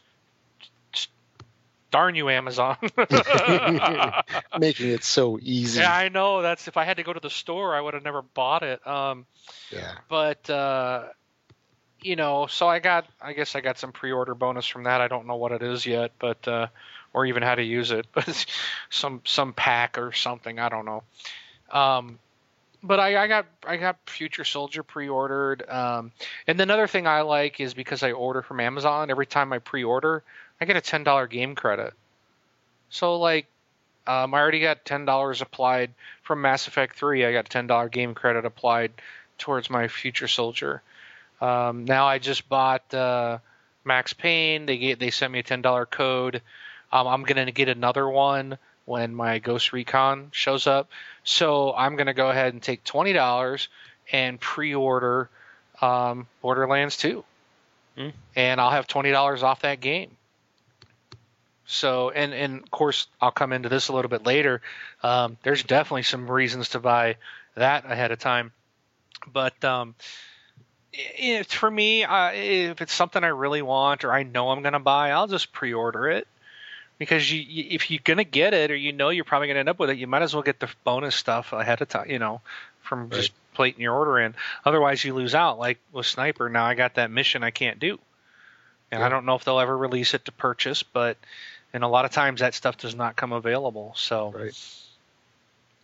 So now with a system like the 360 that's got you know the whole live component, how much of a pressure is there to buy a game immediately so you can play it with everybody else? there's a big pressure. I've I've even been parts of communities, uh, other communities where the guys are like, you know, they ask everybody else, and they're like, "Are you guys? Is this going to be one of those games that, you know, lasts for one week?" Because they're like, "I don't want to pay sixty dollars if you guys are all off on the next hotness a week from now." And that Right. happens a lot. You'll see, you know, a game disappear. Look at Max. Now Max Payne, everybody's playing that right now. Well, Future Soldier comes out next week. So you're going to see a, a, a drop. I don't think it'll be drastic. I think a lot of people will stick to Max Payne, but I, you're going to see a drop. And then what's coming out after that? What you know, it's like every week there's some big new title. You know, um, so these things do drop off the radar a lot faster. People people are buying more. They're renting more. Um, and they don't. It's not like the old days where you used to play Mario for like the year. You know, you, you got your new console at Christmas. Your parents bought you. You got a game, and you didn't get another game till next Christmas. You know, but you played that like constantly and you loved it. Now it's like after a week, it's like what's new? What's next? and that's just kind of the nature, the way our world is these days. So that plays a big part in it. Oh yeah. And there, there's an interesting quote in an article where one guy was saying uh, that if he didn't buy the game in the first week, he most likely never would buy it. You know, because there's just too much stuff that comes out. That, that was an interesting thing. And for the major titles, I don't know if that could happen, but for those, I'll call them like B grade titles or C and onward, that could definitely happen. Because some of them have that that hotness buzz, and it's so quick, and then you never hear of it again. Well, it's like with Max Payne. I if I if I would have paid attention and realized that it's the week that that game comes out one week prior to Future Soldier, and that I'm not even going to be home that week that Max Payne came out, so I didn't even get to play it till Saturday. I got Saturday, Sunday, and I didn't even play it. No, I did play it a little today. Monday, I'll have three days because Tuesday it's coming out of the Xbox and probably won't go back in for a very long time. You know, because I'll have Future Soldier will be permanently in my box for a while. Yeah. Um, and for the campaign and the co-op, even though I didn't like the multiplayer, I never cared Yeah. for the multiplayer. But there's a lot of things I'm looking forward to, and that's unless the game totally blows, it's going to be in my Xbox for quite some time. So, um, yeah, I, I would have never bought Max Payne had I not had an impulse buy. you know, on a on a quick side note, you just made me chuckle there because you can you can take the guy out of Chicago and put him in Arizona, but you can't take the Chicagoan out of him. Tuesday. you said it like a total Chicagoan. I'm oh, sorry. did oh, Yes, I'm sorry, Represent. everybody. represent. A slip of the tongue.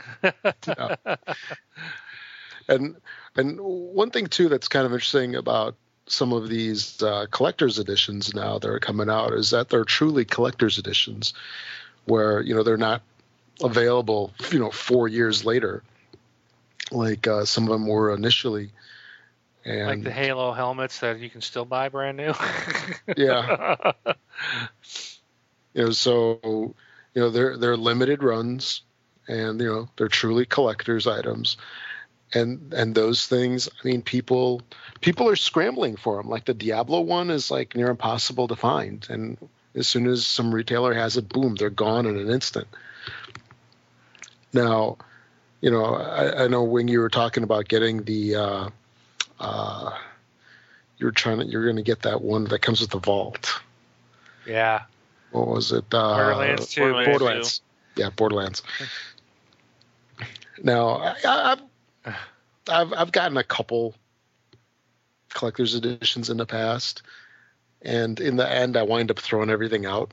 I mean, even like the little, it was, I, like one of the things I got was the uh, Lord of the Rings, the the movie one. You know, it came with a little statue of Gollum and all this extra stuff. And in the end, I'm like looking, I'm like, why do I have this? and then you're like, I, I need that shelf for something else. Pitch. I mean, do you guys think it's worth it to get collector's editions? I mean, after like the hype subsides. I don't normally buy them. I I think the only one, the only thing I've ever bought that was not a standard edition was um, Forza 4. For some reason, I dumped an extra what twenty bucks into the the limited edition or the next grade up. I don't. I didn't get the top one, but not with the racing wheel and all that. But Yeah. I, and I was like, why? You know, it came with DLC, extra cars, but like I've never looked at the art book. I'm like, it's in a metal case, and it, it annoys me that it's in a metal case because it's the only one. It does not match my shelf.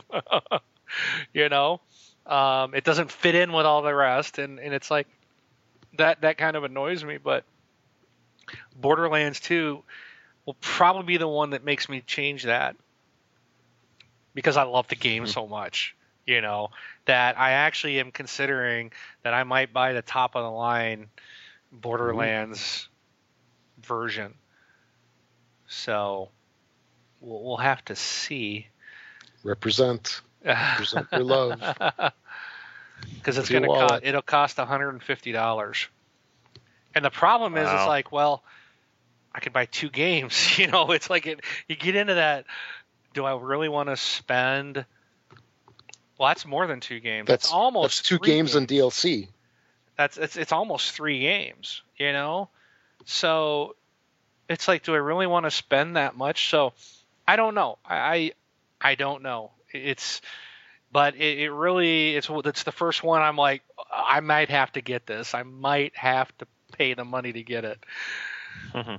But um, we'll get into I'll get into all that what's coming with that later. But Rob, I do agree. Um, I've had the same problem with Diablo three. I want that game. I played the beta when they opened it up that weekend. Yeah. And I had so much fun with it. I really liked it. Um, but I don't know why. I'm like, if if this game was on the console, I would have pre-ordered it. Because it's on PC, I haven't bothered with it. I can't even Is you- run it. You're sitting on the wrong chair. That's what the problem is. No, but the nice thing is that if it's if I did get it when I am sitting at when I'm at work, air quotes, yeah. I can like I can you know my my double tap my scroll lock and you know switch PCs. You know, and I can have Diablo up and playing. Oh, Nice. phone's ringing. Pause. You know, Ring. double tap back to the other screen. Yeah, hello. No, no, it's, that's not how it works. It's like you're fighting the boss character, and you're like voicemail. yeah, I'll call him back in 20 minutes when I beat this boss. So. Yeah, No, but um, no, I don't. I really want the game too.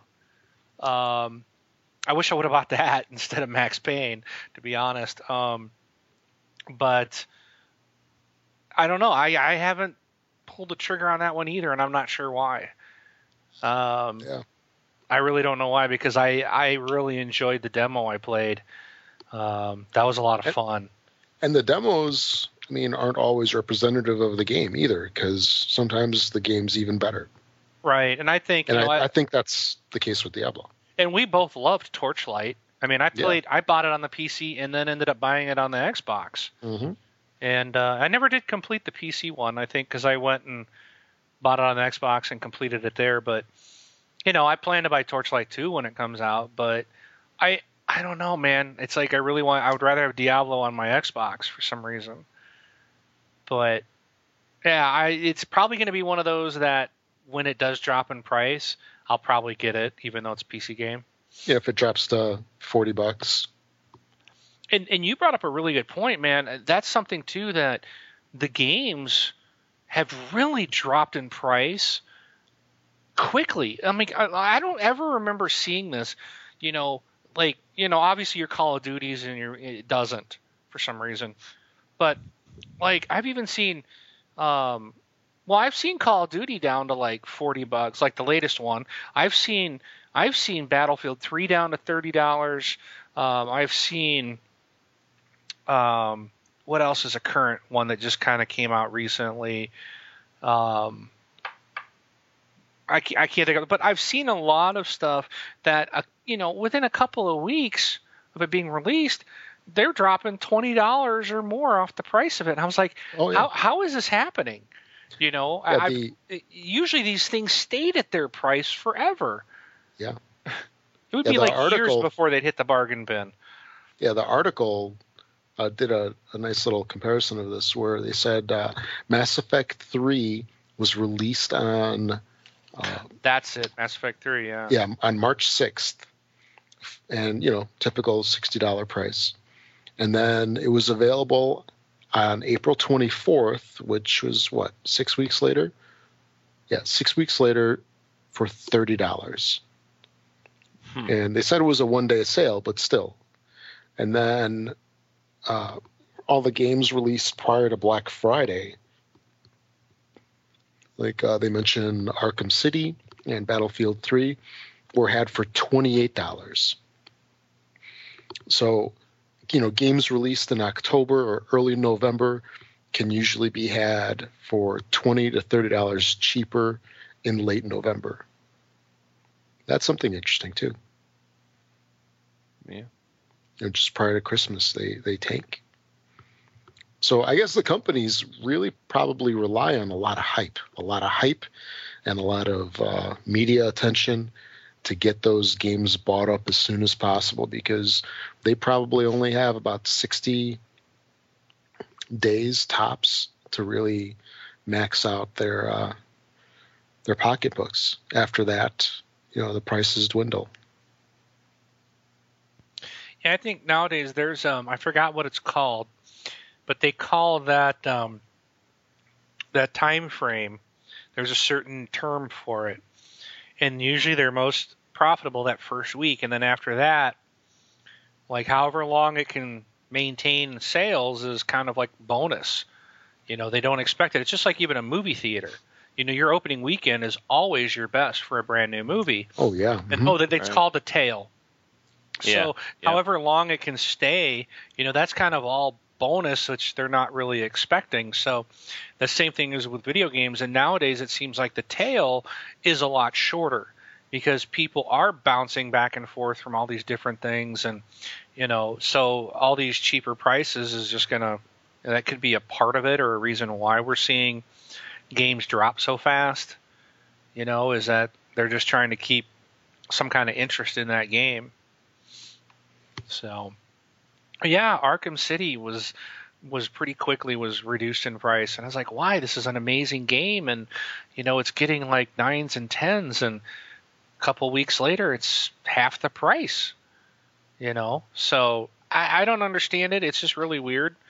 Um, but we're seeing a lot of that, and it, it does make you wonder. Like maybe I should just not buy into it and wait a couple of weeks. But then, of course, like Rob, you said earlier, if you do wait, then all your friends have moved on. So you won't find the people to do the co-oping with or the multiplayer with, and you know stuff like that. They'll have they'll have moved on. So it kind of almost forces your hand if you want to do that stuff with your friends. You got to buy it when it's released. So Yeah. Yeah. So- So that's all I got. All right. Um. All right. So what's my next one here? Oh, okay. Well, you know what? Before we go into the Halo Four stuff, I wanted to say real quick because uh, didn't. I didn't know if you heard about this one, Brun. But EA is going to reveal a Call of Duty Elite-like service for Battlefield 3 at E3. And I know you're you uh, are one of the the big lovers of Battlefield 3, and I know you Mhm. use the uh, what is it called, the Battlelog Yes. would you how interested are you in paying for an online service t- for Battlefield 3 out you know cuz Battlelog's free. Right. are you I mean are you happy? This because I was surprised by this because Seems kind of late. exactly. I'm like I'm like really? You're going to copy Activision a year later? You know I mean? It's kind of like you know and I- and I know obviously Elite's been very they've got like 2 million paid subscribers or something so it, it's been very profitable well I don't if it's Which been is profitable for, it's for the DLC. I mean, they're pretty much pre-paying for the DLC. Right, and that's that's why I got it. I was like, yeah, I'll get this DLC. Of course, now I'm learning maybe it wasn't worth it because I've stopped playing the game. Um, there's some stuff I haven't even played yet. So, Hmm. but I, I that's the same thing I thought when I saw this. I was like, "Ar- aren't you kind of late to the party at this point? Why wouldn't you just like give it away or just you know add it in the Battlelog or wait for battlefield 4 and i mean i, I would- would are say you willing only- to pay out money now after this game's been out that long? Well, I would say the only the only reason why I guess I would pay for it is because they they really haven't pushed out a bunch of DLC for the game. So maybe if they have like some DLC lined up, like multi things of DLC, and it's kind of like a DLC season pass type scenario, maybe I would see paying for it then. But other than that, is like if it's just please pay for this for something stupid, I would say absolutely not. Maybe, maybe they'll give you one of the official EA servers that you can rent. nice. I I mean, if it, like I said, if it. it's well, they have they have that new they have that close quarters DLC coming. They have like three DLC packs coming. So supposedly, I mean, if it's if it's like something that's going to include all three of those DLC packs and a couple other things, then I would say sure. Depend. I mean, But It those are can't be coming that out much. before, though, right? They're going to announce this at E3.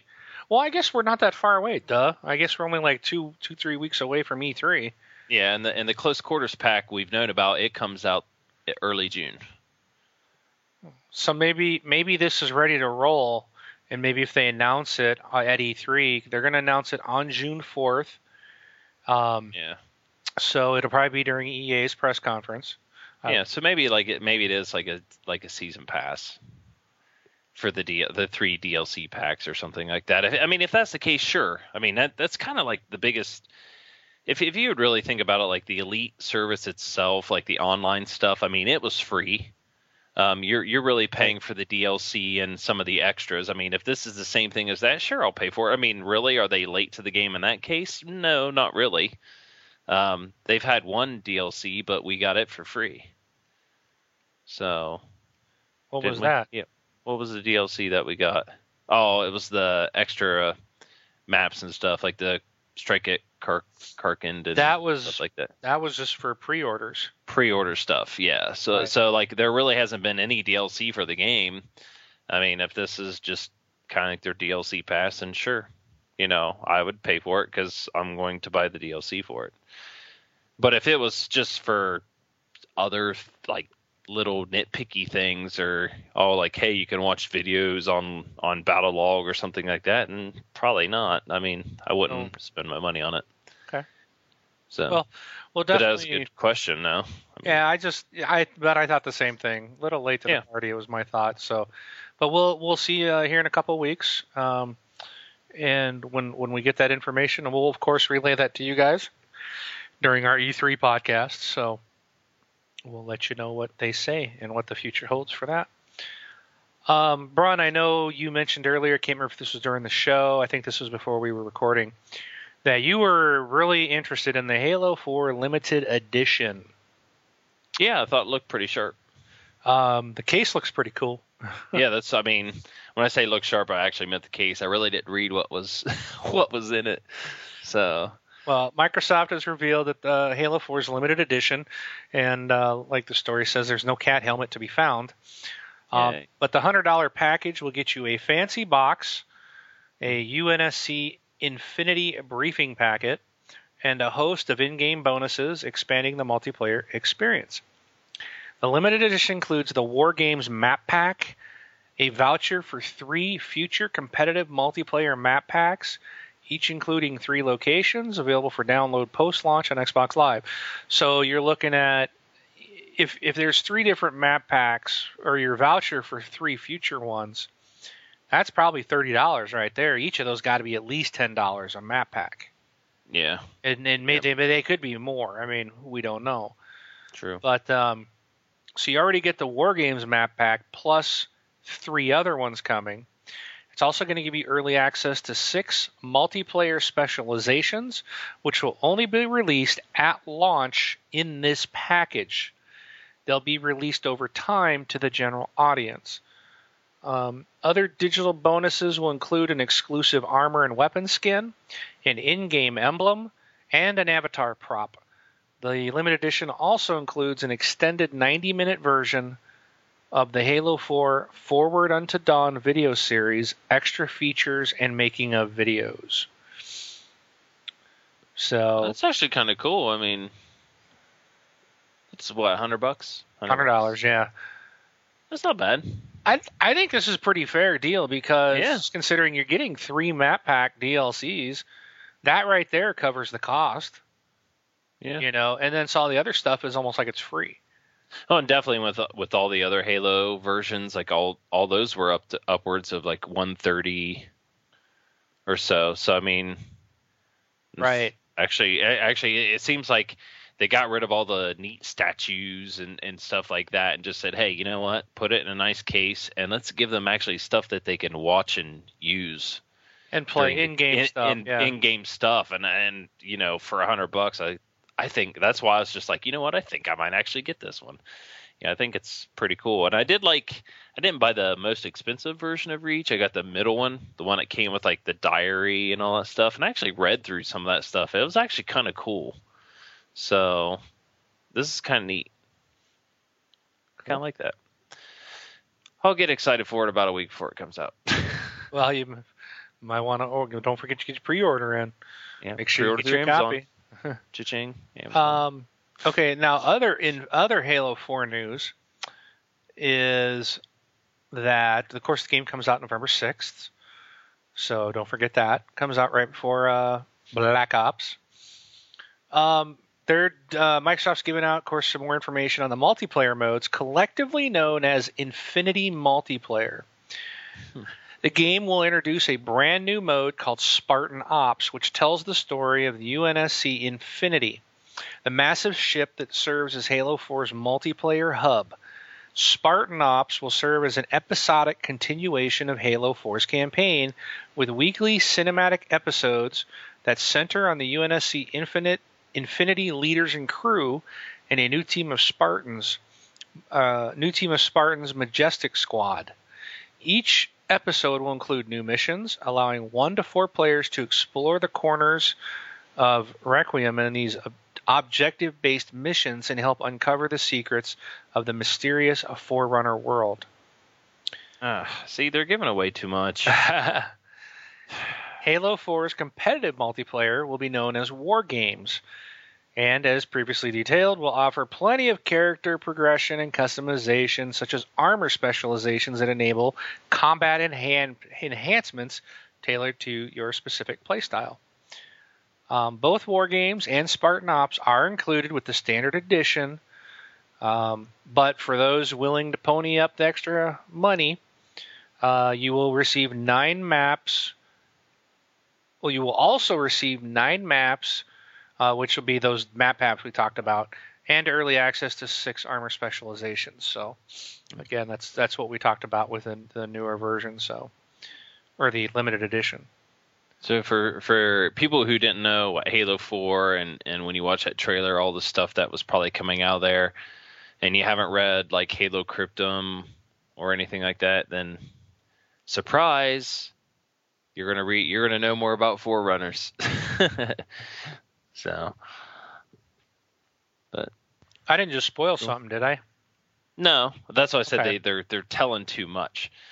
Like you know, uncover the secret, mysterious Forerunner world. It's like, eh, come on, it's like for one for the people that are reading the books and stuff, they kind of have an idea what Halo Four. I think some people would could speculate what is going to happen in Halo Four. Like I have my own speculations and stuff, but you know, here they're kind of just throwing out some stuff like you know, Forerunners and so on and so forth. But so there's Alright. going to be Toyotas in the game. Is that Yes, green ones. green Toyotas? No Yep. more Warthogs. We'll be driving Forerunners. Yes. So, so yeah, I think Braun, I might have to do the same as you and actually pick up the expanded one, as I've really Yeah. enjoyed the the Halo games for the most. Yeah, part. I have every one except for the remake of the um, Halo One or Combat Evolved. So I actually I've- that, I've but I don't think I have. I don't. Oh no, I think I do have that crap ODST game. and I've went through as far as the books, I've been through every single one of the books, with the exception of the new, uh, the glass, the new Glasslands, and the Cryptum second, the second Cryptum book, which is the Forerunner saga. So, like the first, the first Cryptum book, I've kind of already went through that and learned a lot about Forerunner stuff. So, but cool. All right. All right. So let's see what else. What else? What else? All right. Um, I only got two more things, and the first one is 38 Studios. You guys know who 38 Studios is? You have to throw a game out at me. Kingdoms of Amalur Reckoning. Oh, okay. Oh, Oh, yeah. They're their one and only game. Yeah. Um, this is uh, Curt Schilling, the the ex baseball pitcher. Uh, this is his game studio, and I guess that or they've been in the news a lot lately. I guess they they got a bunch of money from the actual state of Rhode Island. So But to make the game, to make the game, they got a lot of money, dude. Big loan. Uh, It's nice to know that the taxpayers of Rhode Island are funding video game creation. Um, I bet they weren't too happy to find that out. Um, It sounds like a FEMA scam or something. dude, I couldn't believe it when I was hearing about it. Rhode Island had to have an emergency meeting the other day. The the government did because uh, this one studio was unable to pay back the loan, and it's like a seventy five million dollars. wow. Yeah, seventy five million dollars. I guess you Huh. know. So if you need to make a game, move to Rhode Island. I guess the state Yeah. just give you the money. Well, Um, you know, this uh, studio probably ruined it for everybody, so you got to pick a different state now. Yeah, yeah, probably. Mhm. Um, but the last thing, I mean, I just thought this whole thing was kind of strange. Uh, Yeah. That they that a state would even give this kind of money out. It's like, what are these politicians doing with our money, man? Come on. Um, makes me wonder about my own state, but and I know Rob, you're you're a host. You're in the one of the most crooked states there is, so um, I know your money's being wasted. yeah. But uh, um, the last that I heard was that the 38 Studios was able to make their first loan payment, but they were unable to pay their employees. So this this really doesn't bode well for future. I mean, this Kingdom of Amalur: The Reckoning got really good reviews. I've heard nothing but positive things about this game, and Yeah. if if we can't if the studio can't pay the employees, um, I guess they're not going to have any more DLC or any future anything for this game. Hmm. I mean, I, it just seems kind of like, well, okay, how are we gonna how you know how are they gonna generate more money? Right. So the game is only sold. Wow, globally, it's only it's sold only half a million copies. really? That's it? Yeah. I'm. Oh wait, This- wait, wait, wait. Sorry, that's the uh, on the Xbox. PS3 is 0.4. They've sold 400,000 copies. So it's been under a million. Wow. Oh See, I well, the PC this- is 0.15. So they probably just busted a million copies. That's See, I always thought that they, I always thought that game did really well. although I Uh, never really looked just- to verify because the day it came out, it was I saw it in the morning on the news, so I, I figured like it must have been a big deal. but then again, we never really talked about it. yeah, we didn't. just because Yeah. none of us are playing it, but Yeah, it which did. is everybody else too. so it did just bust a million. So yeah, interesting. money mismanagement. Also known as fleecing. Mhm. Eh. So, um, okay, and then so you know, just interesting tidbit, and I can't help but my, the initial thought that came to my mind was somehow there's a scam here. That somehow Curt Schilling is pulling a big scam over because to get seventy five million dollars to make a brand new IP. I mean, does it really take that much money to make a game? No. I mean, that to me right there, and that's that was alone. So I'm sure they had money uh, from other places, and and you can't. You've sold a million copies of your game, which is at sixty bucks a pop. What is that? Sixty million dollars. Yeah. Okay, so. I okay. Obviously, you don't even you don't have enough money to pay the loan back.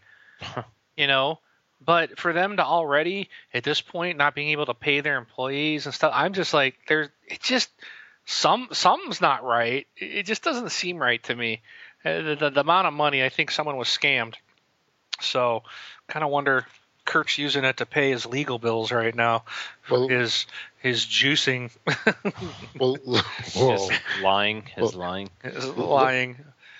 look at look at it this way. Like look at it. Look at the name. Let's deconstruct the name. Shilling, which is you have the word shill in there, which is what uh, that's those people with the casinos, right? Decoys or something. I don't know where you're going with this. Yeah, me either. Sorry.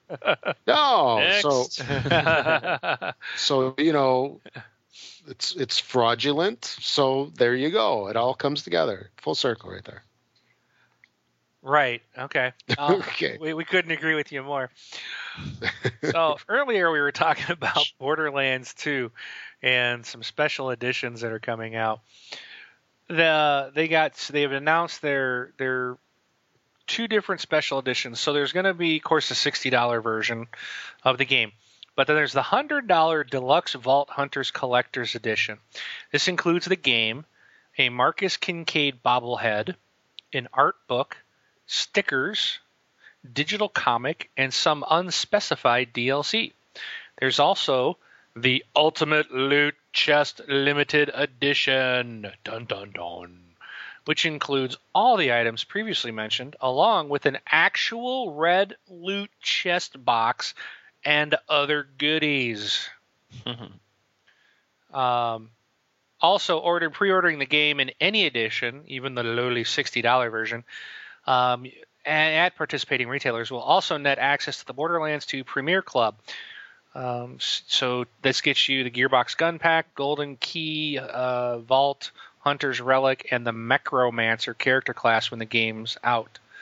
So let's go into this. Um, the the, the into the Ultimate Loot Chest Ultimate Loot Chest Limited Edition. It's hundred and fifty dollars. Okay. And on top of the items I mentioned, you will get a collectible scaled replica of the red loot chests found throughout Pandora.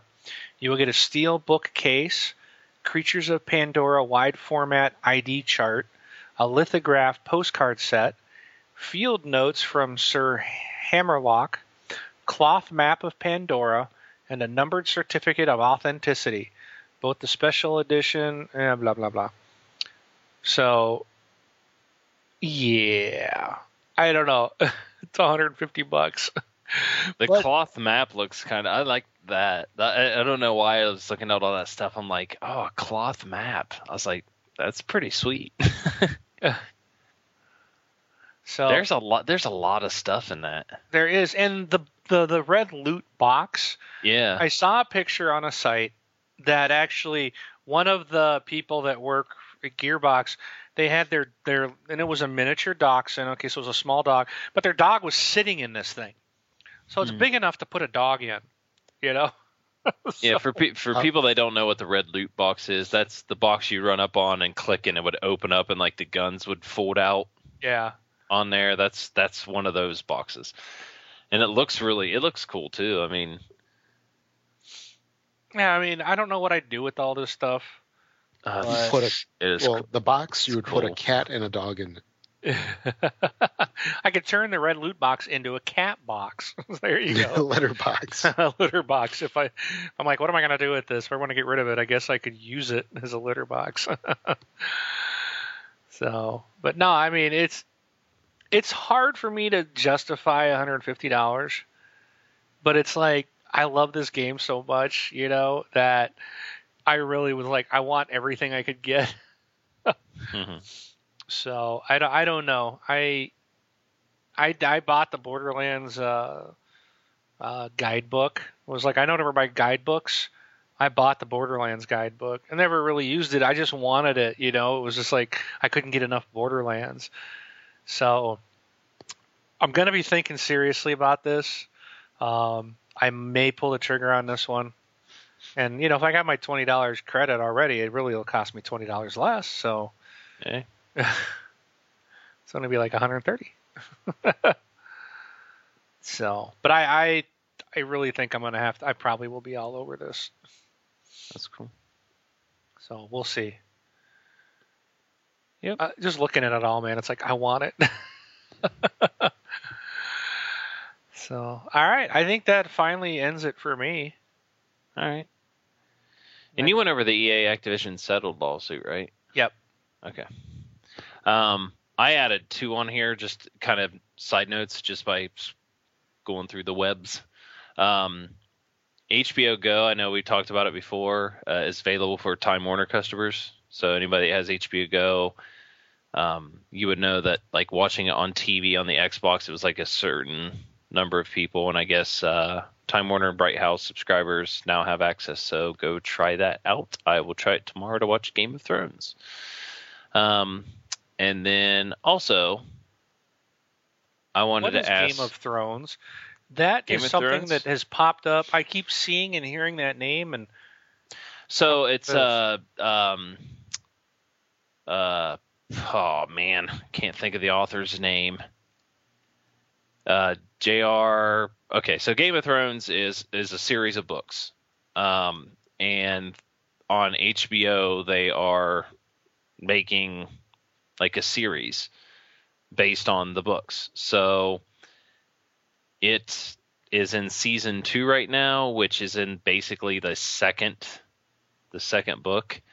And I'm trying to find Yeah, the author is George R. R. Martin, George R. R. Martin. Yep, and it's uh, a series of books called uh, Song, Song of Ice Fire. and Fire. Yep, Ice and Fire. So you have Game of Thrones is the first book, and then you have Clash of Kings, which is the second book, which is what series they're going in now, and then you know there's a couple more.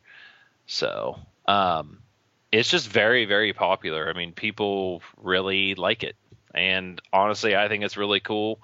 It's really good. Um, I'm I kind of like that medieval type of setting and stuff. So it's about kings and this and that. So You know, I'm really not much into that whole medieval thing, mhm. and I started watching the first season, and oh my god, I'm hooked.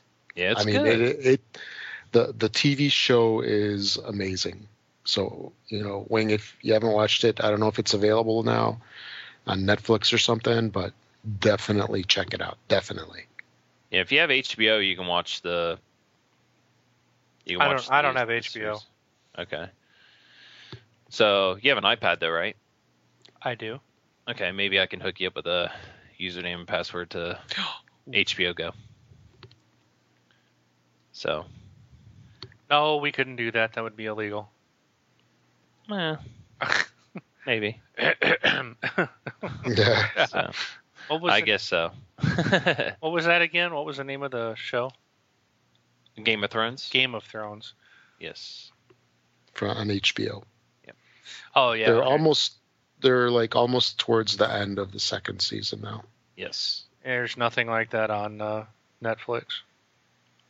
Um, no, on iTunes you can buy the first season on iTunes. It's like thirty-four bucks or something like that. You can get them all in HD. Um, definitely worth. I mean, it's it's really good. Uh, maybe here here's what we can do, Wing. Uh, since we don't want we want to be as legal as possible, maybe you can watch the first couple shows, and if it's something you like, then you can jump out and buy it. So, but if you don't like it, then stop watching it. and it is definitely Yeah. not. It is definitely not for kids. I can tell you that. Yeah. Oh, it is. yeah. It is HBO, and you know they have their nudity rule. If there isn't nudity in the first two minutes, then you know it's not a good show. But uh, so there's some very graphic stuff sometimes. So I'll I'll pass then. okay, okay, yeah. There there's some stuff on there like in this season, and I was just like they kind of went too far in my book. So, but um, so HBO Go uh, for Game of Thrones and stuff like that. But uh, my other thing was, uh, you guys know who Oliver North is? Heard of him? He's a Marine. Uh, yes, he is. uh, and and a you know accused of but not convicted of treason if Fall you want guy. if you want to put it that Hawkeye. way Yeah.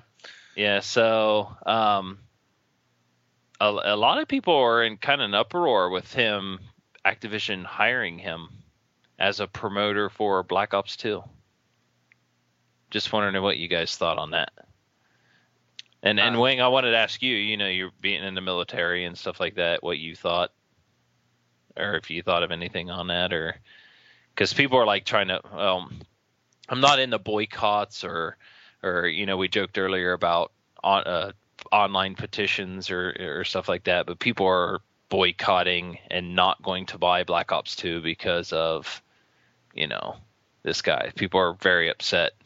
They're still gonna buy it. It's just a bunch of whiny babies. I'm not gonna buy your game until oh, And then, it, oh, look! Until I- it comes out.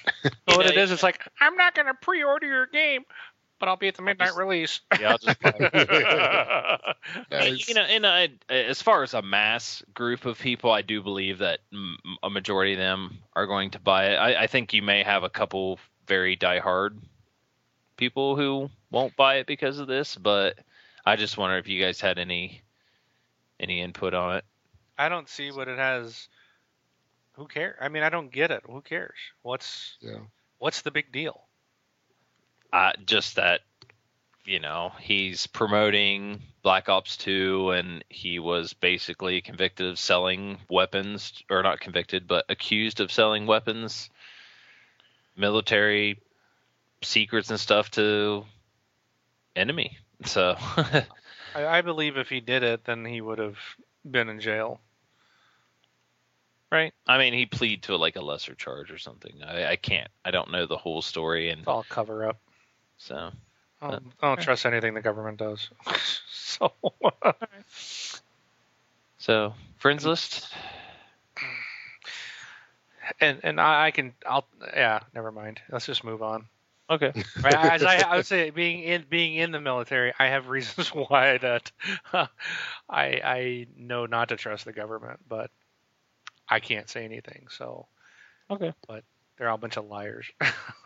What black helicopters? Yo, what, what ah, was that? Jeez. South Park. There's nothing Yeah. to see here. The Those black are helicopters pigeons. are flying. Yeah, they're pigeons. And Oh. it was interesting, like with all of the NATO stuff that's been going on downtown. I mean, I've been seeing a lot more pigeons flying around, and it, I mean, it's really interesting. Where, I mean, you know, you're in downtown Chicago. I mean, a big metropolitan area, and you look up and those big helicopters. They're it's it's very unsettling. You're like, hmm, what are the Blackhawks doing here? Yeah, and that's and that's for NATO. Just, I mean, when the president shows up, oh, jeez.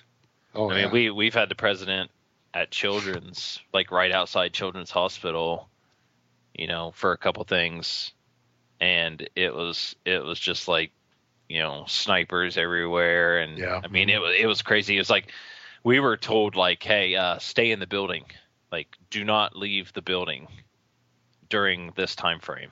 So it's like just just stay in the building, you know. Let's not make it cause- easier. yeah, it's not cause any problems. So it's just like we looked out the building and or looked out the windows and you could see all the snipers and you could see the president down there, but it was kind of like, you know, don't move, just stay where you're at. so, Oh yeah. But all right. Okay. Earn All your money. friend- friends list time. Okay, this one uh, is from OGT Unit. Writes in subsidizing the Xbox. This sounds terrible and evil unless I am missing something. What happens at the end of your two-year subscription?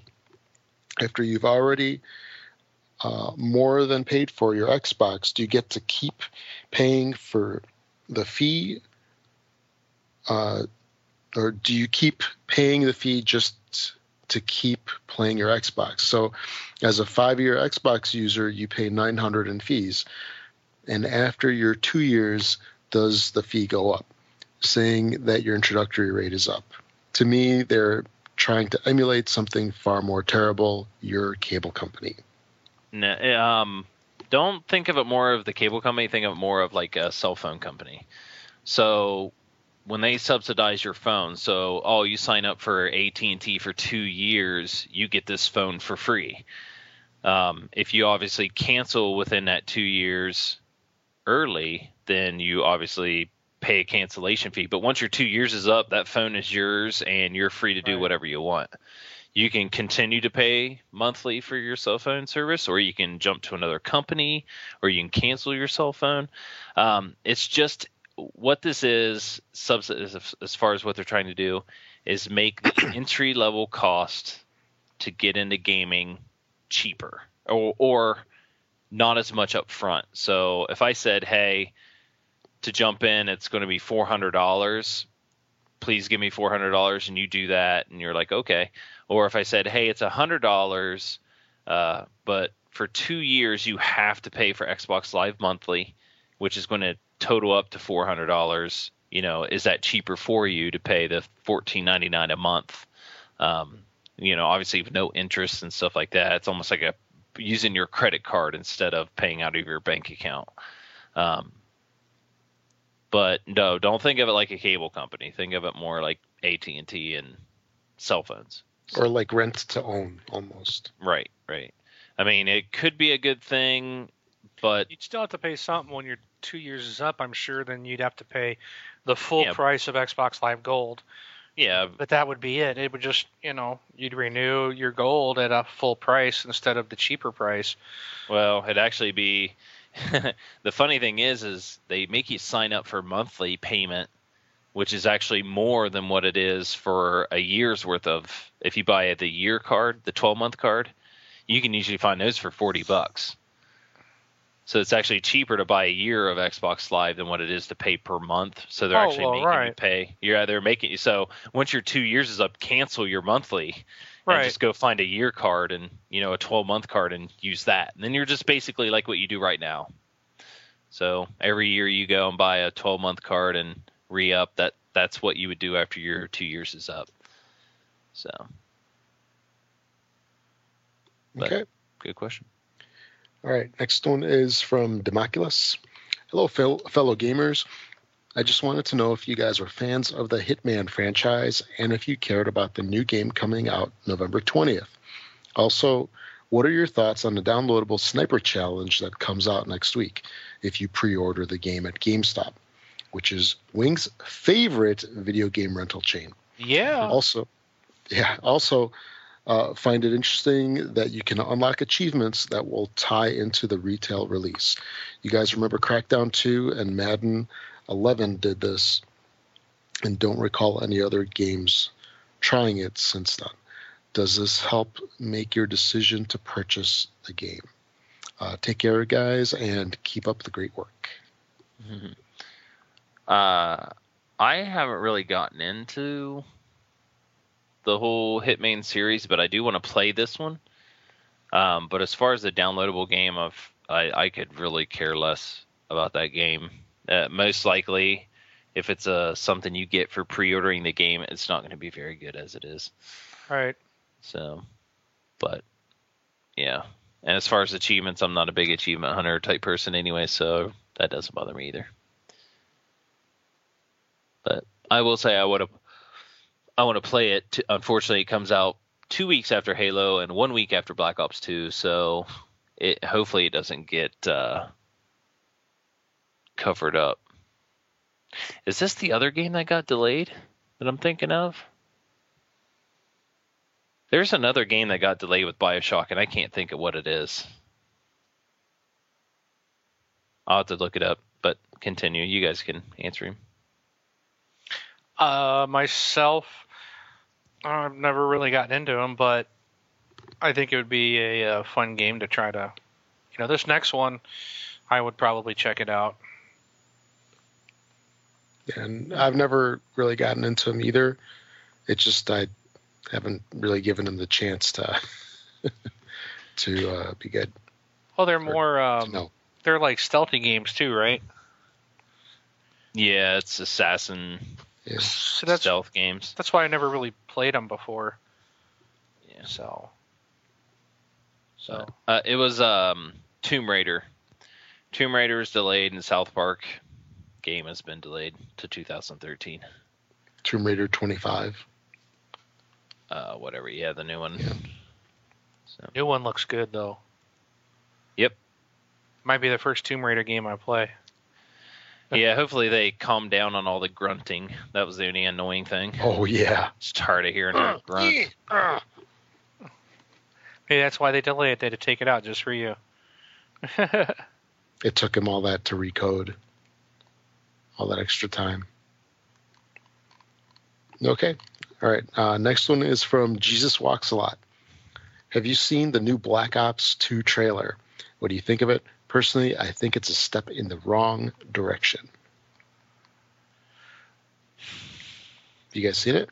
yes. Uh, yeah. What do you think? go Uh, ahead. Go ahead, Brun. Rip it up. Well, no. you know I you want to. I, I w- the only thing I will say is, to me, it's very Ghost Recon Future Soldier. Um, with some of the little gadget or you know gadgets and stuff that they're using, but they are going futuristic. So I mean, it's not like I don't want to say they're copying a game, but you know, when you think future, that's kind of the stuff you think of. I think it is interesting how it's like oh technology you know we built this technology to do this and it's kind of taking over So it's to me, it's kind of the only thing I wanted to say. I don't know. Just say it.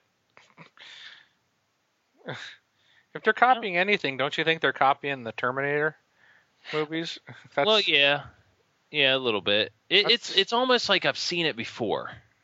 I've seen this before, like well, some yeah, it's still Call of Duty. right, right. But you know, it's if is it continuing on to the story from the first Black Ops? Is it the same characters? I don't know. I haven't played. I didn't play the first Black Ops, so I don't know. Um, I don't think anybody knows that right now except the developers because that's been a lot of questions that people have asked. They're like, well, how can these other guys be in it if it's way in the future? You Yeah. know? So it, it's, yeah, I don't know how it's following the Black Ops storyline. If it's going to be way in the van, you know, in the future or something, but I guess you know we won't know until it comes out. yeah. So. Uh, at some point in time, they have to break the mold. I mean, they have to. One of these Call of Duty games has to take the next jump. Has to make a leap, leap of faith. I don't. I mean, I don't care, you know, what direction it ends up. They have to try something. Um, I just don't know if this is going to be it. Uh, so, and and the only thing that I dislike about the game, the only thing I will say that the one thing they commented on, and it just to me, it just made me like go ugh, was they said there's going to be more zombies than ever. Well, it's an add-on though. It, I mean, that's just like a you don't have to play that mode.